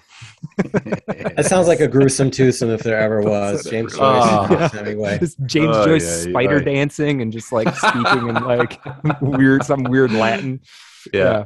fun. Um, uh, this is what Hemingway had to say. I think this was maybe before they actually met. Josh Joyce has a most uh, gosh darn wonderful book. That's not what he said exactly, but it will probably reach you in time. He's talking to Sherwood Anderson here. Meantime, the report is that he and all his family are starving, but you can find the whole Celtic crew of them uh, every night in Michaud's, where Binny and I can only afford to go about once a week. Stein says Joyce reminds her of an old woman out in San Francisco. John, John, Joyce, um, uh, James, James Joyce's father, read uh, read some parts of the book and said, "Well, he's a, James is a nice sort of blackguard, isn't he?" I don't even. um, uh, Andre Gide uh, called it a sham masterpiece. Uh, Yeats said it is perhaps a work of genius. It is entirely a new thing, neither what the eye sees or the ear hears, but what the rambling mind thinks and imagines from moment to moment. he has certainly surpassed in intensity any novelist of our time also Yeats could not finish reading it, which I think is really interesting. Among a, among a few other people who I am gonna have to give this another try. I, I am going to have to do it it's after this episode, and yeah. I know that we are going to do something fun with this. Where I think we'll do, we're going to dump this episode into the brain of Aaron Gwyn, who's friend of the show, did the Faulkner episode, and he's a, a scholar of Joyce. So I think we might have to hear from him and get his opinions about yeah. where we got it wrong and, and everything else. Uh, that should be fun too. there's plenty to get right and wrong for sure. Yeah, yeah, yeah. yeah. Sounds good. Yeah. Um. So let's get into let's get into Finnegans Wake because now uh, he's written he's written Ulysses. Ulysses is actually he actually does pretty well with Ulysses. Um. Part of the way he got it published was through um. There was this woman named Sylvia Beach in Paris um, who had a, a, bookstore called Shakespeare and Company, and um, she had decided for the first time to publish a publish a book. Um, then there were some complications with the American version and all of that, but but there was actually quite a bit of enthusiasm. Um, and if you if you were smart and hip and literary you tried to get your hands on a copy of Ulysses in this 19 um, you know early to mid 1920s era um, you know, like I said, all these people read it. Everybody else who was into that world read it. Um, I think it was a little bit probably it's probably a little bit in terms of like where it sat in the culture. It was probably a little bit like Infinite Jest ish, where like it had its certain appeal and its sure, kind of sure. sexiness and like mm-hmm. you know, yeah. Um, and Joyce managed to get himself a really sweet uh, royalty deal. So he actually made reasonably good money selling Ulysses, which I think it goes against what I had always thought. Um, I had thought that he put this thing out and then nobody read it for 20 years, and then it finally like kind of bubbled to the surface. But that is not actually the case. Um, because of copyright issues, though, it was pirated in America for years. Um, uh, and also in Japan for years. Um, so that's just kind of interesting. And he would try and hire lawyers to to sue people that he you know couldn't find and things like that. It was kind of interesting.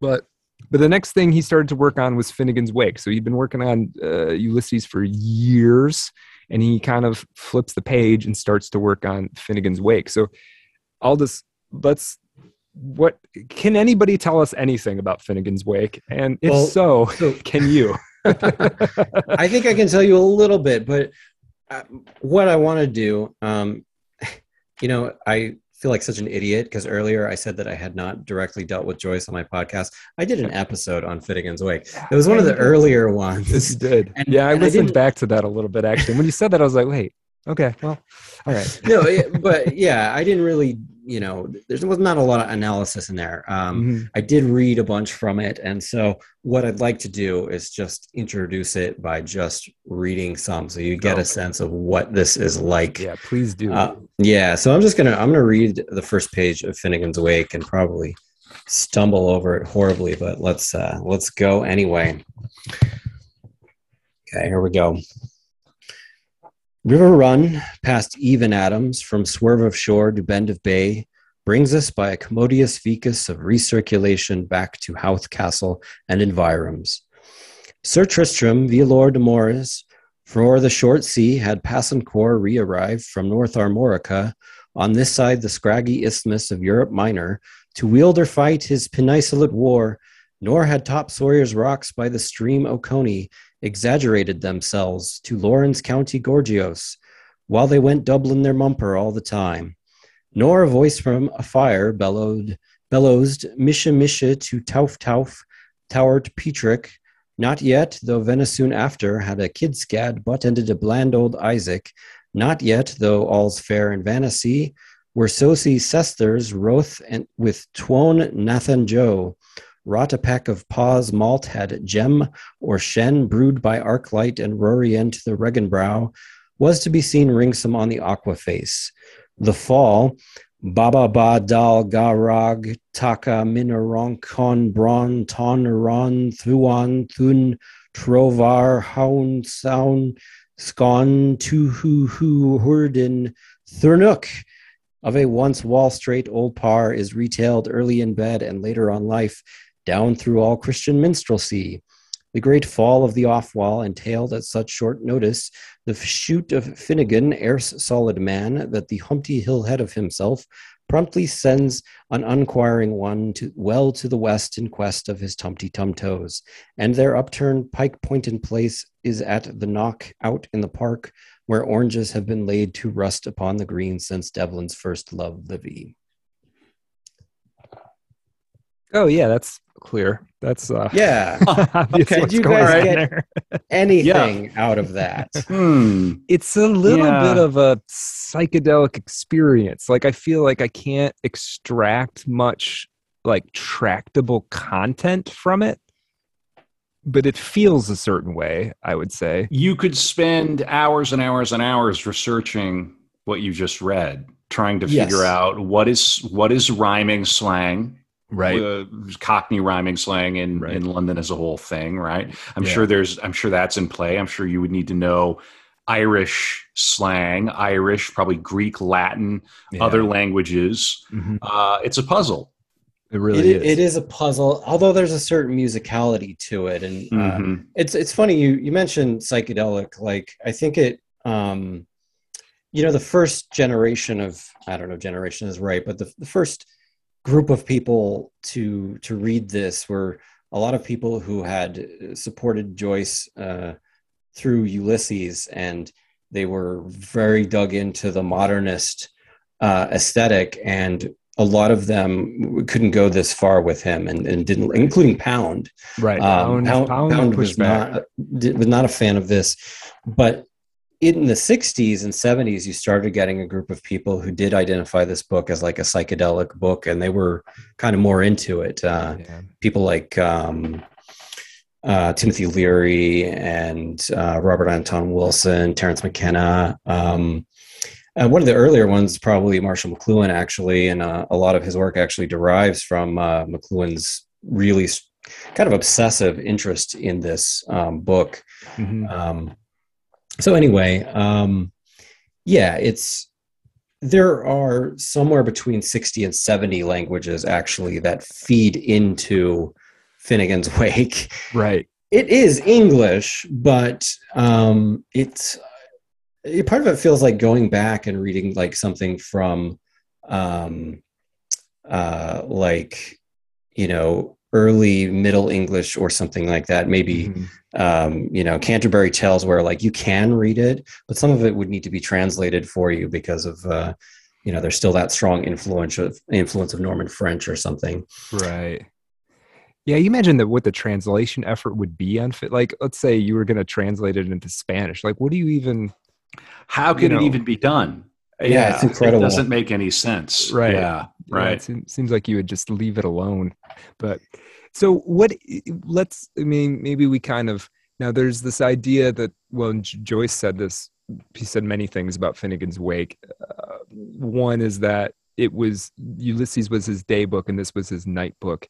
Um, and I think partially what he impl- was was suggesting by that, not even just suggesting, but also said in some of his letters, is that he's trying to get he's trying to take that stream of consciousness thing and and move it into the realm of the dream Yeah. out, outside of the waking conscious and into the dream but but essentially the same not the same technique but the same the same approach i guess um, It's a stream of unconscious. That's that's Right. something I was thinking about earlier. yeah yeah no that's really well put so it's like so he's so he's doing that but i think what is harder to see unless maybe you read and i've my i have a copy of finnegans wake and i've had it for years and i remember um i was this was a long time ago i was probably 19 years old or something um and a guy that i worked with had told me that he knew about or had read about some group of people that got together and um, they would uh, they would smoke cannabis that had been tainted with uh, um, formaldehyde and they would read one page of Finnegans Wake out loud to each other. That was like this like cultic thing they were doing. And so I was like, this was like before I had had no, I mean, this is before college or anything. So I was like, wait, what is this book? like, and found myself a copy.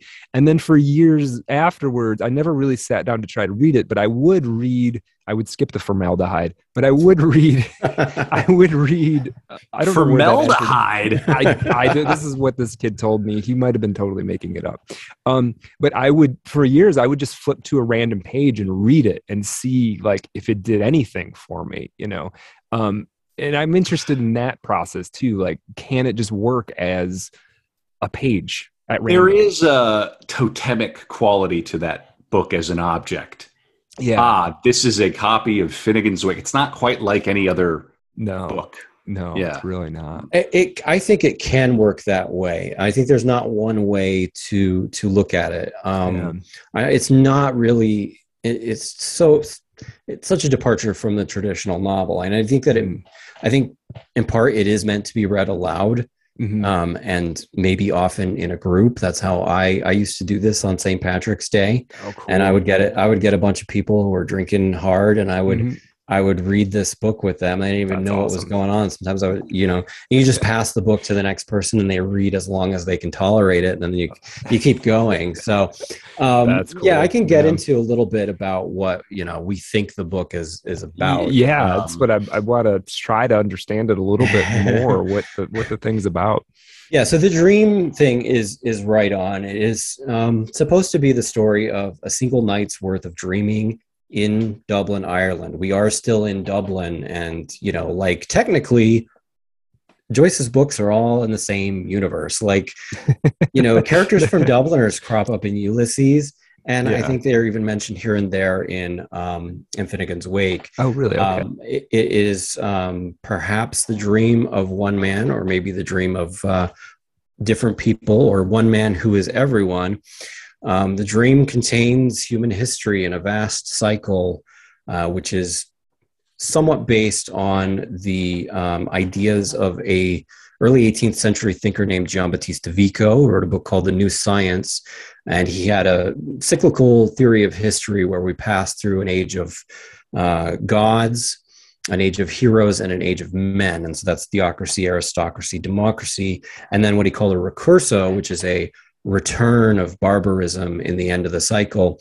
And so if you go back to, and so uh, Vico's cycle serves kind of the same function as Homer's Odyssey does in uh, Ulysses. And if you go back to the beginning, the first sentence, it begins riverrun past Eve and Adam's from Swerve of Shore to Bend bend Benda Bay, brings us by a commodious vicus of recirculation back to Howth Castle and environs. So we begin by returning, and he name checks Vico there and tells us a little bit of what's going on. And so from this, um, people they they determine when you get to the end of the book, the last word in this book is the. yeah, right. So yeah, you come to the end of Finnegans Wake, it just cuts off. Right. And then you realize that it goes. It's a circle. Yeah. Technically, yeah. this is the longest book ever written by far because it's infinite. It's infinite. Um, right, right, right, right. That's fascinating. And he had said something. Apparently, he had taken him a while to come to using the word. I think he always knew, or he knew from early on that he wanted to write as a cycle, but it, it took him a long time. So Ulysses ends with the word yes. Um, and he was very cognizant of how you ended the actual final word. And apparently, right. he wanted to I find he actually wanted to find the weakest word in the English language to end on. And and he sort of uh, gradually arrived at excuse me gradually arrived at the because yeah. he he saw it as almost not even a word. It's it's just like a because it can't stand by itself. It can't yeah. right. It doesn't mean anything by itself. Yeah, it's very interesting that he chose he chose that so you know you can and you can break down the title too. So why why is it called finnegans wake? Well there's a folk song called finnegan's wake and i, I recommend going to listen to it because it's a really cool like irish drinking song. But the the story of, that's told in the song it's about a bricklayer named tim, tim finnegan who gets too drunk at work um, you know, speaking of dealing in Irish stereotypes, uh, nobody nobody deals with them better than the Irish themselves. But um, you know, so Tim, uh, a bit of a Tiplin way, and he falls off a ladder and breaks his skull. And then his friends lay out his body for an Irish wake, and like happens, uh, a fight breaks out, and they spill liquor all over Tim's body, and he wakes up, and he's like, "What did you think I was dead?" Um, so you know there's already a pun actually like in the song because he woke up at his wake.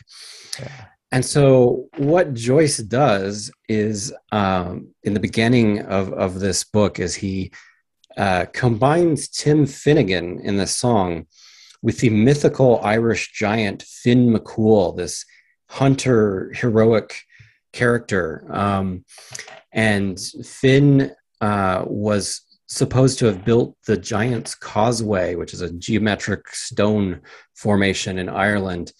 And so this mythical Finn is also a bricklayer.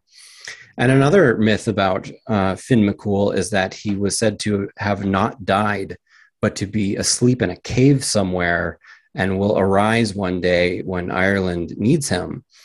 All right. So we have wake. Yeah. Yeah. We have the wake as well and so you know the the, the sleeping and waking in in the the book is the dream the falling asleep dreaming waking up and that's that cycle it's even better than this though because the cycle is embedded in the name finnegan mm-hmm. finn means ending it means end and then after Finn is again. Yeah. yeah. there you go. The book exists oh, in miniature in one word. Yeah, it's a fractal. Yeah. He oh, that's so cool. He apparently um for years he would call when he was working on it, he called it the work in progress and he was always trying to goad his friends into guessing what the title was. He was so pleased with it that he would like when he would get drunk, he would at one point he put he put up like some amount of money and offered to give it to anybody who could guess.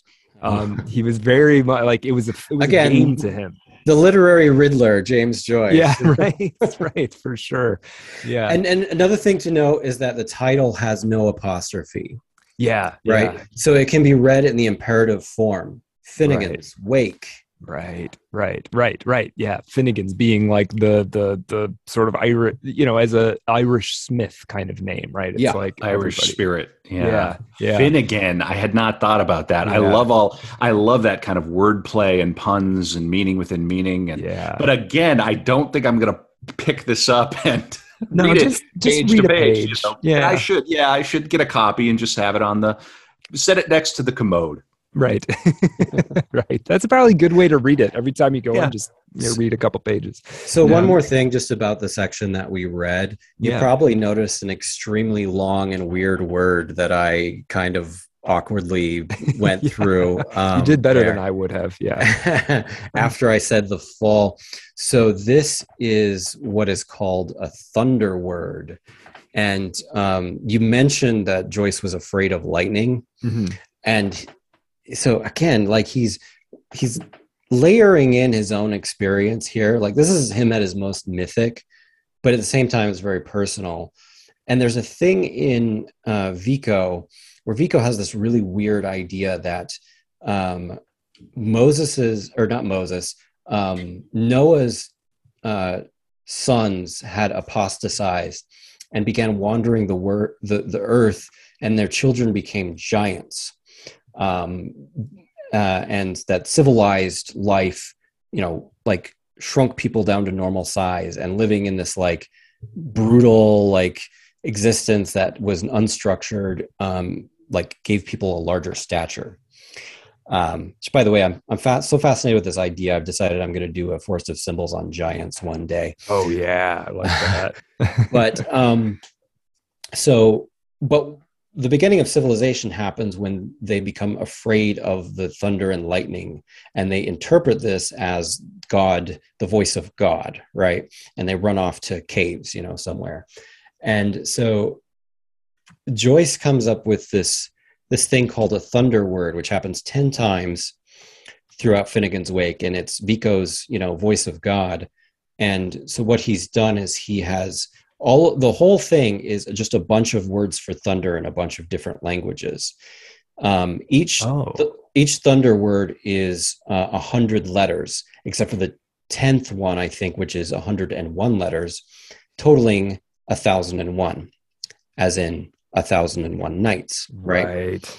So again, just endless, you know, semantic layering and you know, multi, uh, you know, many meanings packed in there.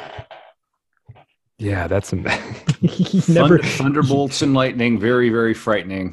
yeah, yeah, and he, he had a phobia of these, didn't he? He did. Yeah, there were times said. where he wouldn't go from one hmm. place to another because it was storming, or yeah, and uh, you know, you kind of wonder as a as an apostate from the Catholic Church who still kind of believes in some way, and who's also you know believes all the superstitions of Europe, whether he wondered whether he thought it was like well, this might be the time that God smites me, you know, like from, from my sinful, my sinful nature, you know? Right.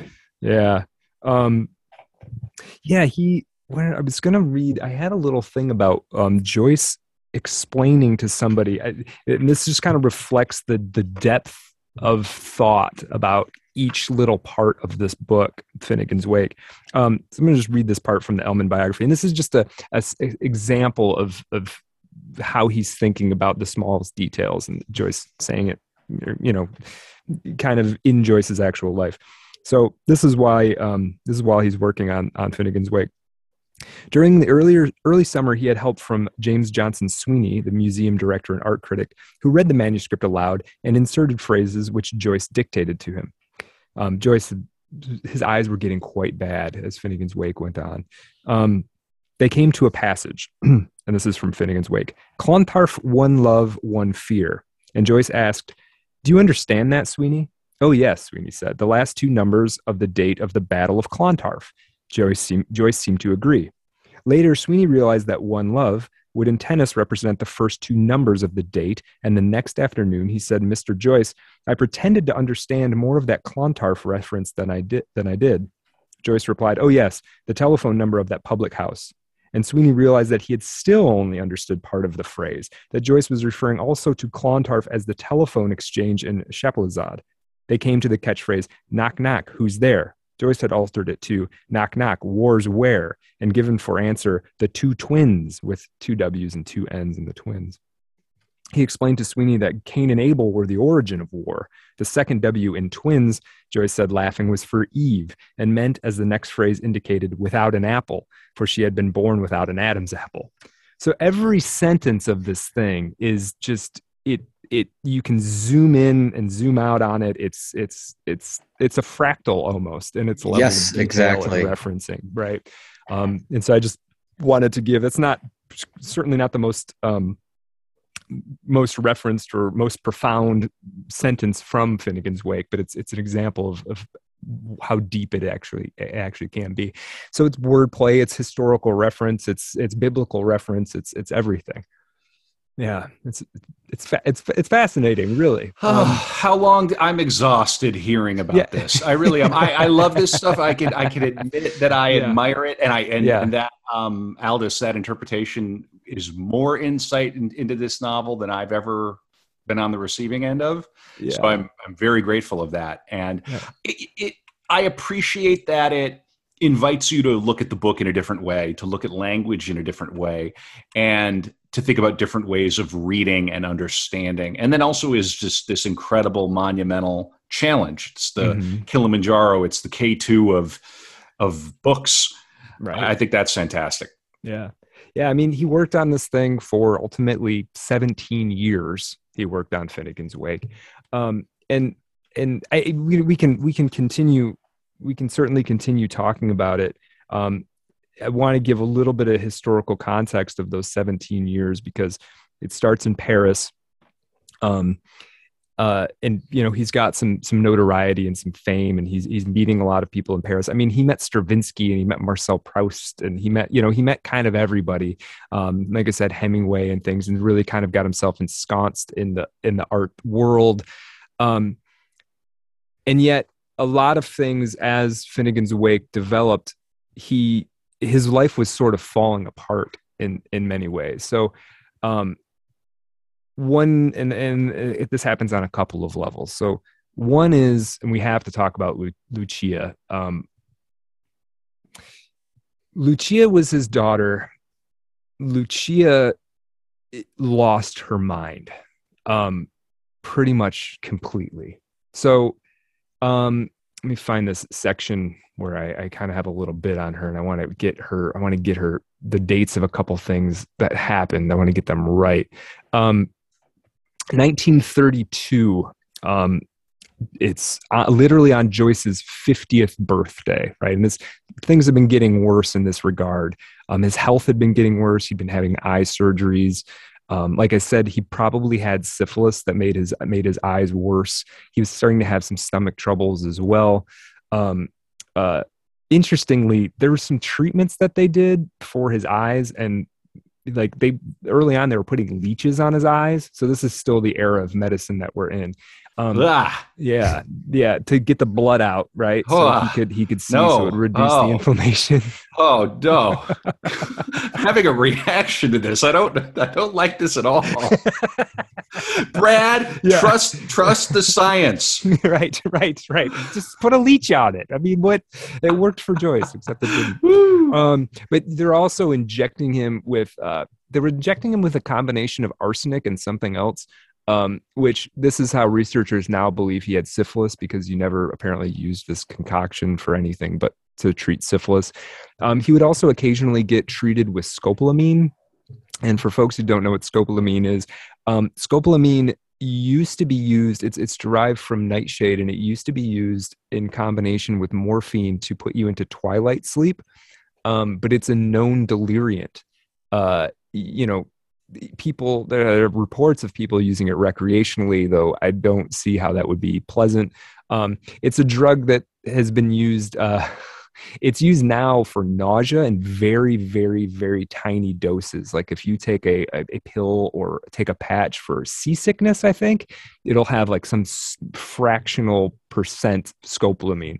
So he was getting treated with that wasn't um, that an interrogation drug too? That I was like the i think it the was truth serum? Yeah there was um there was some stories about in south america not that long ago of people dosing other people with scopolamine because it makes you highly impressionable and so it would be like you would dose somebody with scopolamine and then you would say why don't you give me all of your money? And they would. Like so so he was getting so he's writing finnegans wake and it's this deeply referenced thing but he's also in a lot of pain and then who knows what effect congenital syphilis is having on him, periods of blindness are having on him, the treatments for periods of blindness are having on him, right? The, the, things are a little bit unraveling, even though he's able to, to concentrate enough to, to put this book together. Now, and then also we have Lucia. Joyce's 50th birthday. Lucia, who's been becoming increasingly agitated. Um, this is 1932, so she's uh, 25 or so.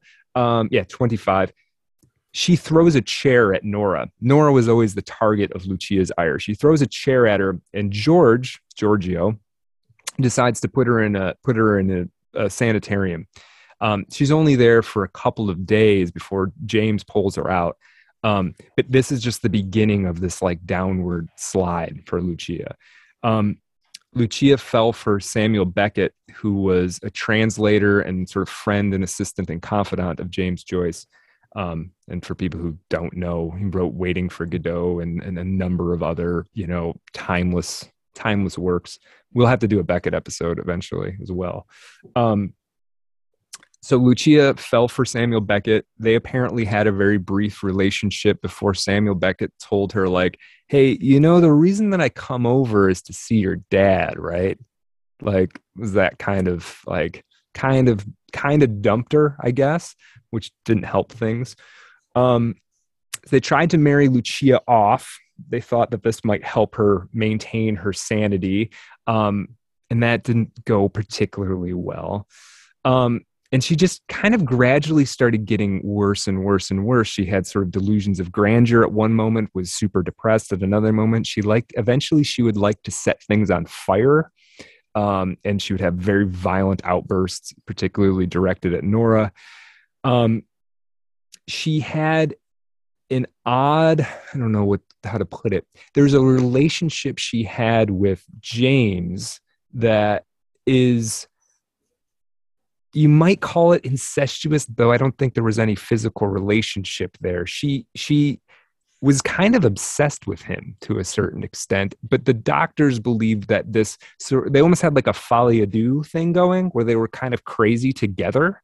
Um, and james believed that james believed that lucia was like the only person that really understood what he was doing the way he used to think Nora was the Ah, person so who he understood what he was the doing. script there and kind of put it on her. Hmm. Right, right. And he would see like he would think like she has the same thing wrong with her as I do, except it's burning her alive. Whereas it's it's I can manage it somehow. That was kind of what and he claimed that she was clairvoyant, that she there were hundreds of times where she had done something that was like psychic, essentially. Um and you know, when he didn't think she was crazy, James, that is, he would think that she was just a confused and stressed out girl and that he could help her by doing things like buying her a fur coat or, you know, just being nice to her. Um, when you were clearly dealing with somebody who had schizophrenia, right? Uh, um, you know there there are there are a lot of stories from this era of women who were institutionalized because they were quote unquote hysterical where where they were really just like sort of strong minded maybe they were like riotously funny at parties. So right and yeah you put them in a put them in a home right. at yeah. first i thought maybe that's what we were dealing with with lucia and now it's pretty clear that she had some serious mental, mental. issues Yeah. um and this story Hmm. kind of never gets better unfortunately Hmm. um, eventually she um, this is kind of years later eventually she does get treated by jung um, and let's see i found i think i had a thing here about that. Oh so she did she was willing to talk with carl jung um, for a while and it seemed like they maybe even had a good rapport. She started to gain some weight and, and, and be a little bit more amiable. But then it kind of just went away you know as her condition worsened and apparently jung wasn't quite up to the task and that suggests to me that at least at that time maybe nobody was up to the task. Um, and she said she was kind of a wit too. At one point she said about jung to think that such a big fat materialistic swiss man should try to get hold of my soul she was indignant that this guy would try and would, would try and fix her right Oof. yeah Jung so- is not coming out looking good. no, out not in this, episode. Not in this Yeah. episode, We'll, unfortunately. we'll circle back to him. yeah, yeah, The- yeah, yeah. So now here's one thing. So, um, it, with with Lucia, you know, I don't want to go on. I could go. We could do an episode about her. She had she did some dancing, um, and then gave up on it. Apparently, she she moved into doing ballet too late. Most most ballerinas start when they're like eight years old, and she'd started too late to develop the toe strength and all of that. So that didn't work. But she was quite a talented um, illustrator. Um, and one thing that Joyce did to try and help her like mentally was he paid a publisher to pay her to um, illustrate the the first letters in like an, an ABC book for for children. Um, and apparently that that was quite good, kind of Book of Kells inspired. So she wasn't a, a woman without talent. Um, but Jung said uh, Jung said this about her and her father, um, her and her and James. Um, Lucia and her father are like two people going to the bottom of the river, one falling and the other diving. So he thought they basically were kind of the same person, except that James somehow, it was the same conclusion that James had, except James was somehow able to swim in this, and Lucia could not. She couldn't handle it. Right. That's what they both takes were on this whole thing. Hmm, Interesting. Um, yeah, so this is all kind of happening. Um, it keeps devolving. Finally, in 1936, she's taken to an asylum in Paris in a straitjacket. Um, and she's basically in an institution um, until her death in 1982. Um, 82. yeah, she lived to Hmm. be 75 years old and, and was basically in, in a home of one sort or another, Hmm. um, you know, from throughout. That Um, must have caused him incredible distress. Oh yeah, no, he he blamed himself a lot. I think part of the reason that he was unwilling to admit that she had a problem, at least early on, was because he blamed himself for this for raising her in this like intransigent lifestyle, right? Yeah, like, no doubt. You know, we moved you, all you over. ripped your and- family out of Ireland, this thing that you wrestle with in your letters, in your writing, your entire Right. life, uh, raised them in Central Europe, yeah, you know, in, in Italy, than in Paris, yeah, and they're not Zurich. rooted. They're not rooted in the same reality that you were rooted in, and then of course they're not. She falls away from reality. right, right. There's right. something So he- poetic about that. Yeah, so he kind of blamed himself, and, and you know maybe there is some share of the blame, but I you know I think. Um, Might have also just straight up schizophrenic. yeah i mean this is one of those things that, that, that did you there's certain strains of this where unfortunately you kind of just can't fit into society anymore. Just some things, uh, yourself, some things you know? the, the leeches just don't fix. right right right right. And there's a whole there's a whole caper during uh, the beginnings of world war ii which is kind of crazy where joyce is trying to get her out of one institution and into because she's in she's in paris in an institution when paris gets taken over. And he's like trying to get her out and get her into an institution on the west side of france. That's this whole this whole thing.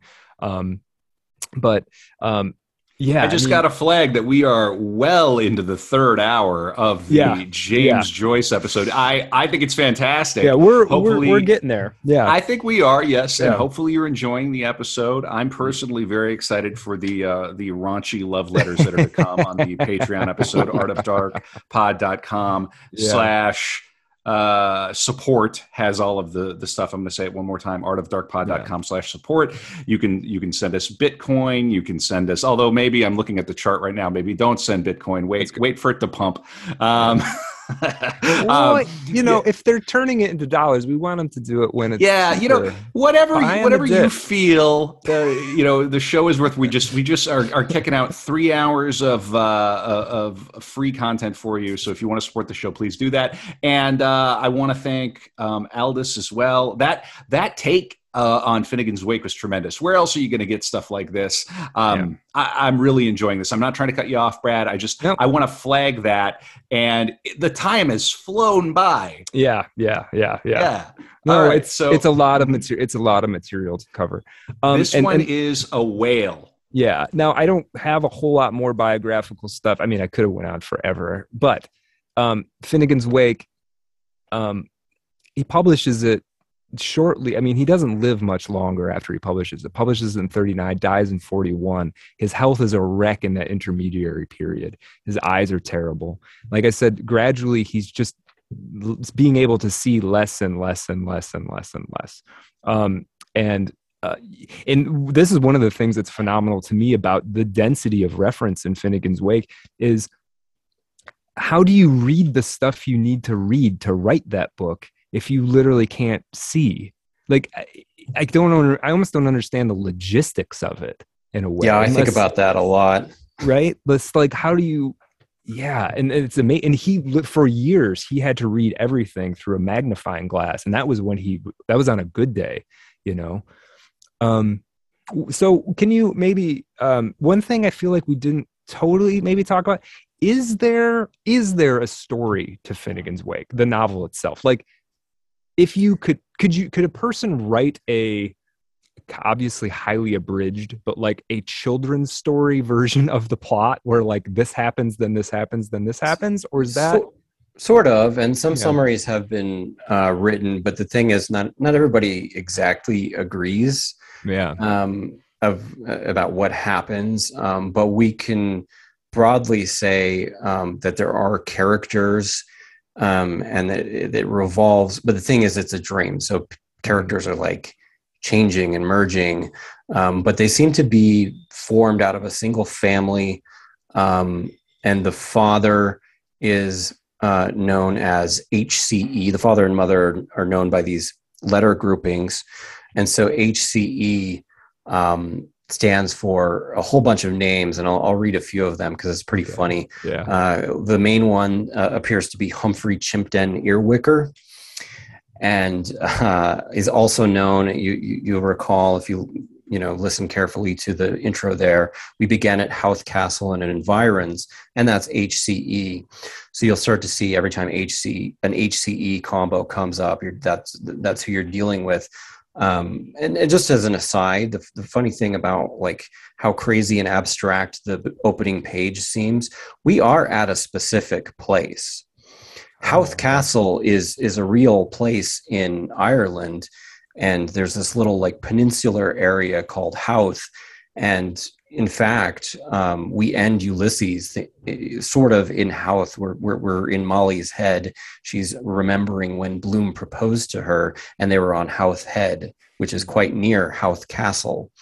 So we're in Howth Castle and environments, in, environs going past uh, Eve and Adam's, which is a church that's there. So we're in a specific place, um, and you know we're we're running the, the, the so we have HCE, uh, who is also Hod Cement and Edifices. Here mm-hmm. comes everybody. That's probably the best because it, you know, uh, it explains, funny. you know, who he is. Uh, it's every man, all the Finnegans. Uh-huh. Uh, Haveth Childers everywhere. Hive comb and earwax. He can explain. And sometimes it shows up in reverse, uh, as in Eagle Cock Hostel. Um, so, and the mother is uh, ALP um, or Anna Livia Plurabelle, mm. and among other things, Anna is the River Liffey, mm. which runs through the city of Dublin and empties into Dublin Bay. Uh, or she is the river, and HCE is uh, the city Dublin itself. Um, so there, there are these actual people, and then there are also these um, these physical parts of the landscape and there are these other abstract things. Uh, mm-hmm. but as actual people they are uh, pub owners. Um, hce uh, earwicker is probably the, the main name that he's known by and he is a uh, earwicker is a, is a real name. It's a um, they are uh, he's descended from uh, he's Norwegian, right? And this is another. Uh, so he's another outsider. So we have a Jewish uh, hero of of Ulysses, and we have a Norwegian um, hero of uh, Finnegans Wake, uh, descended from Vikings. And there there may be a pun on Vico here, but he's like an invader, right? An outsider, right. right. Um, and so, anyways, they are pub owners, and and their like non-dream names might be Porter. I'm not 100% sure about that. Okay. Um, but they have two sons known as Shem and Shaun, Shem the penman and Shaun the post. Um, and they are, uh, well, so Shem is the archetype of the artist, and Shaun is the archetype of um, the politician, I guess we could say. You know, Shem is the the writer, uh, and then Shaun is the one who sort of controls the means of disseminating the the message, right? And so they're engaged in uh, a constant um, kind of battle, which usually takes the form of just like interrogation and things like that. But uh, it's kind of a rivalry that stands in for every kind of human competition and war. They're hmm. also um, James and his brother as well. Ah, right. This is this right. is also a personal. Um, uh, it's all brothers of all time, right? In yeah, the, yeah, yeah. Um, you know, Shem, and so Shem is is James Joyce, um, which he puns on his own name, uh, calling himself Shame's voice uh, in Finnegans Wake.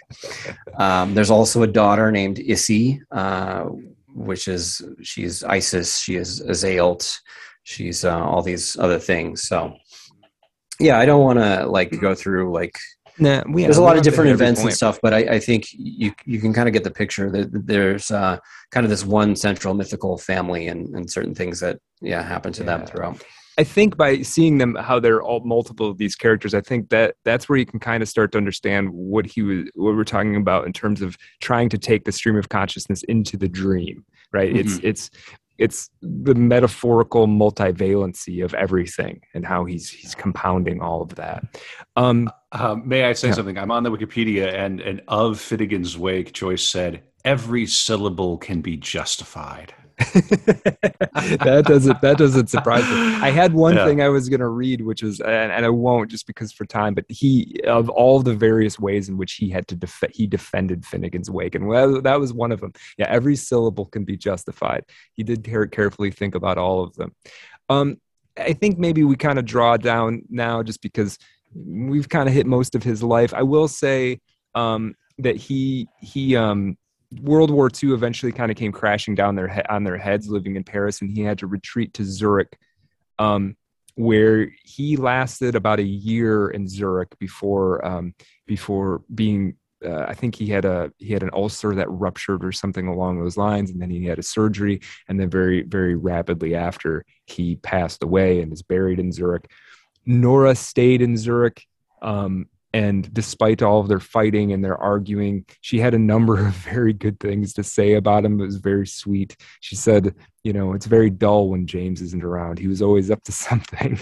Um, and, and, and clearly missed him though after he passed she she kind of started going back to church and returning returning to the church um, one thing i guess maybe we can kind of leave it on here i i've got a, a couple of sentences to read from the very end of finnegans wake um, and I want to I want to remind where we started a little bit, where he meets Nora. James meets Nora near the River Liffey. He's a nobody. He thinks he's a genius. All of this, and he meets Nora, and he says, "Is there one who understands?" Right. This is what he says in a very early letter to Nora. Um, and I'm just going to read a couple sentences here until it starts to not make sense. This is in the last last section of Finnegans Wake. I'd done my me best when I was let, thinking always if I go, all goes, a hundred cares, a tithe of trouble. And is there one who understands me? One in a thousand and a thousand of years of the nights. All me life I have been lived among them, but now they are becoming loathed to me, and I am loathing their little warm tricks, and loathing their mean cozy turns, and all the greedy gushes out of out their through their small souls, and all the lazy leaks down over their brash bodies. How small it's all, and me letting on to myself always and jilting on all the time. I thought you were all glittering with the noblest of carriage. You're only a bumpkin. I thought you great in all things, and guilt and in glory. You're but a puny. Home. My people were not their sort out, out beyond there, so far as I can. For all the bold and bad and bleary they are blamed, the sea hags. No, for all our for, nor for all our wild dances and all their wild din, I can see myself among them, Alanivia, Poltrabeld, how she was handsome, the wild Amazia, when she would seize me to her other breast, and what is the weird, haughty Niluna. Um, and then we can read just up to the, the last sentence because it sounds kind of dour, and then it gets kind of it gets kind of elevated. Uh, yes, carry me along, Taddy, like you done through the toy fair, which is a callback to something he did with Giorgio. If I'd seen him bearing down on me now under white spread wings like he'd come from archangels, I'd I think I'd die down over his feet, humbly dumbly, only to wash up. Yes, Tid, there's where. First, we pass through Grash, be hushed the bush to, wish, a gull, gulls, far calls, coming far, end here, us then, fin again, take bus, bus offly, memory, till thousands thee, lips, the key to, given, away alone, alas, the loved along the. And that's where it ends, as we said. So, not that I'm expecting everybody to understand all of that necessarily, but that thing, um, one of the last things he wrote is, Is there one who understands me? I think that's ultimately what Joyce was trying to do through all of his craziness and all of his genius. Um, and we're still we're still trying, I guess. Yeah. So, yeah. Wow. Well, I'm in. I'm inspired uh, to to pick up copies of Ulysses and of Finnegans Wake. Brad, we have a link to a bookstore through the website, don't we? We do, yeah, yeah. Bookshop.org. Uh, you can go through on the art artofdarkpod.com and click on the bookstore link. We have an affiliate thing there. We get a, you know, we get some sense yeah. buy a book. Yeah. Well, and so to wind this down, how did he how did he pass away? What what finally took him? Yeah, so it was um I believe it was uh let's see. So it was a stomach issue. He'd been having pretty stomach serious stomach ailments. So despite all of his eye stuff, um he he ultimately he had to have a surgery. Oh, one thing worth noting, the last postcard he ever wrote was to his brother uh Stanislaus. Um mm and Stanislaus had been uh, he had been because of World War II. World War One, he'd spent in prison. World War II, he was a refugee from from Trieste, um, and ended up in Florence. And James had sent him on a postcard a list of names of people who might be able to help him. That's the last. That's the last thing he ever wrote. Actually, was a postcard of trying to help his brother, which is pretty cool. Um, but uh, Yeah, it was a I can't remember the name of it. It was a stomach thing, and they performed surgery. Um, and he didn't last long after the sur- surgery. Still fairly, I understood. you know, not Yeah. not not the best. And Sure. so he was he was on his way out, and and in the Irish tradition, they they buried him uh, pretty quickly. So Is he is he buried in Dublin? he's buried in Zurich. Oh, he's buried in Zurich. Yeah. Oh, interesting. Yeah. Okay. Yeah, so if you All ever right. go to Zurich, take look for it. I think his gravestone is marked, and Nora's is Nora is buried there as well, but she's not buried next to him. She's buried like two graves over.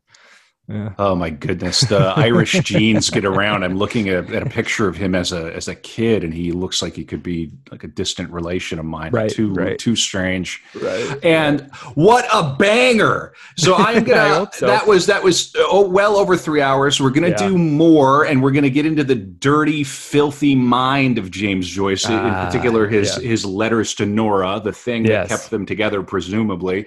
Um, yeah. but, but we do have a final Art of Darkness question. I want to thank you, Aldous, for coming on. That was really That was uh, insightful, and I, you know, I think we will have you on too if you're game for a part two with our friend Aaron Gwyn. Uh, again, because Gwyn himself is a, a renowned novelist, a novelist of note, and he is he is throwing himself at us to do it to do this episode to follow Yeah. up. He really is. He's very excited. Yeah. We love Aaron. Yeah. Aaron's friend of the show. Okay, Yeah. great. And again, let's he, it. he It's been Yes, my let's do it. pleasure. It's been a lot of fun. I'm good. Mhm. I'm glad. Yeah, and I, I have one final Art of Darkness question, um, and I think we'll give it to you, um, Aldous. Uh, people can find you at Aldous Asterion on Twitter. We're going to continue on to the Patreon. Also, Forest of Symbols podcast. Very good, very interesting um, material there. If you liked what he had going on here, that's just a taste of what he does on that, that fine show. Uh, but, Aldous, the question we ask at the end uh, is uh, what would James Joyce be doing now if he was alive uh, today? What do you think? You know, it's it's hard to believe that he wouldn't be online in some way. Uh, you know, uh, you mentioned that he did try to run a movie theater in in Mhm. Dublin, like the first one that was ever established there. yeah. And uh, he was interested in, you know, even though he is a literary man first and foremost, he was interested in like the new media that was coming up. Radio and TV does get referenced in Finnegans Wake, so you know, I feel like he he could have been a poster. He could have been a schizo poster. I Right. mean, Oh, really. yeah, you would have been the greatest the them. ultimate Yeah. schizo poster. Yeah. Yeah. Yeah. He'd have like five ults and they'd all be talking to one another. Yeah. And you wouldn't quite know is this one dude? What is this? Right. Yeah. Yeah. He'd be playing 5D chess for sure. Yeah. Mm. Guys, this is tremendous. Let's do another 30 minutes on the After Dark. Brad, Yep. uh, wonderful work with the Thanks, man. research. Yeah. and uh, thank you. I really appreciate it. Stately, plump, buck Brad Kelly. All right, guys. Later. Bye. Thanks, Elvis.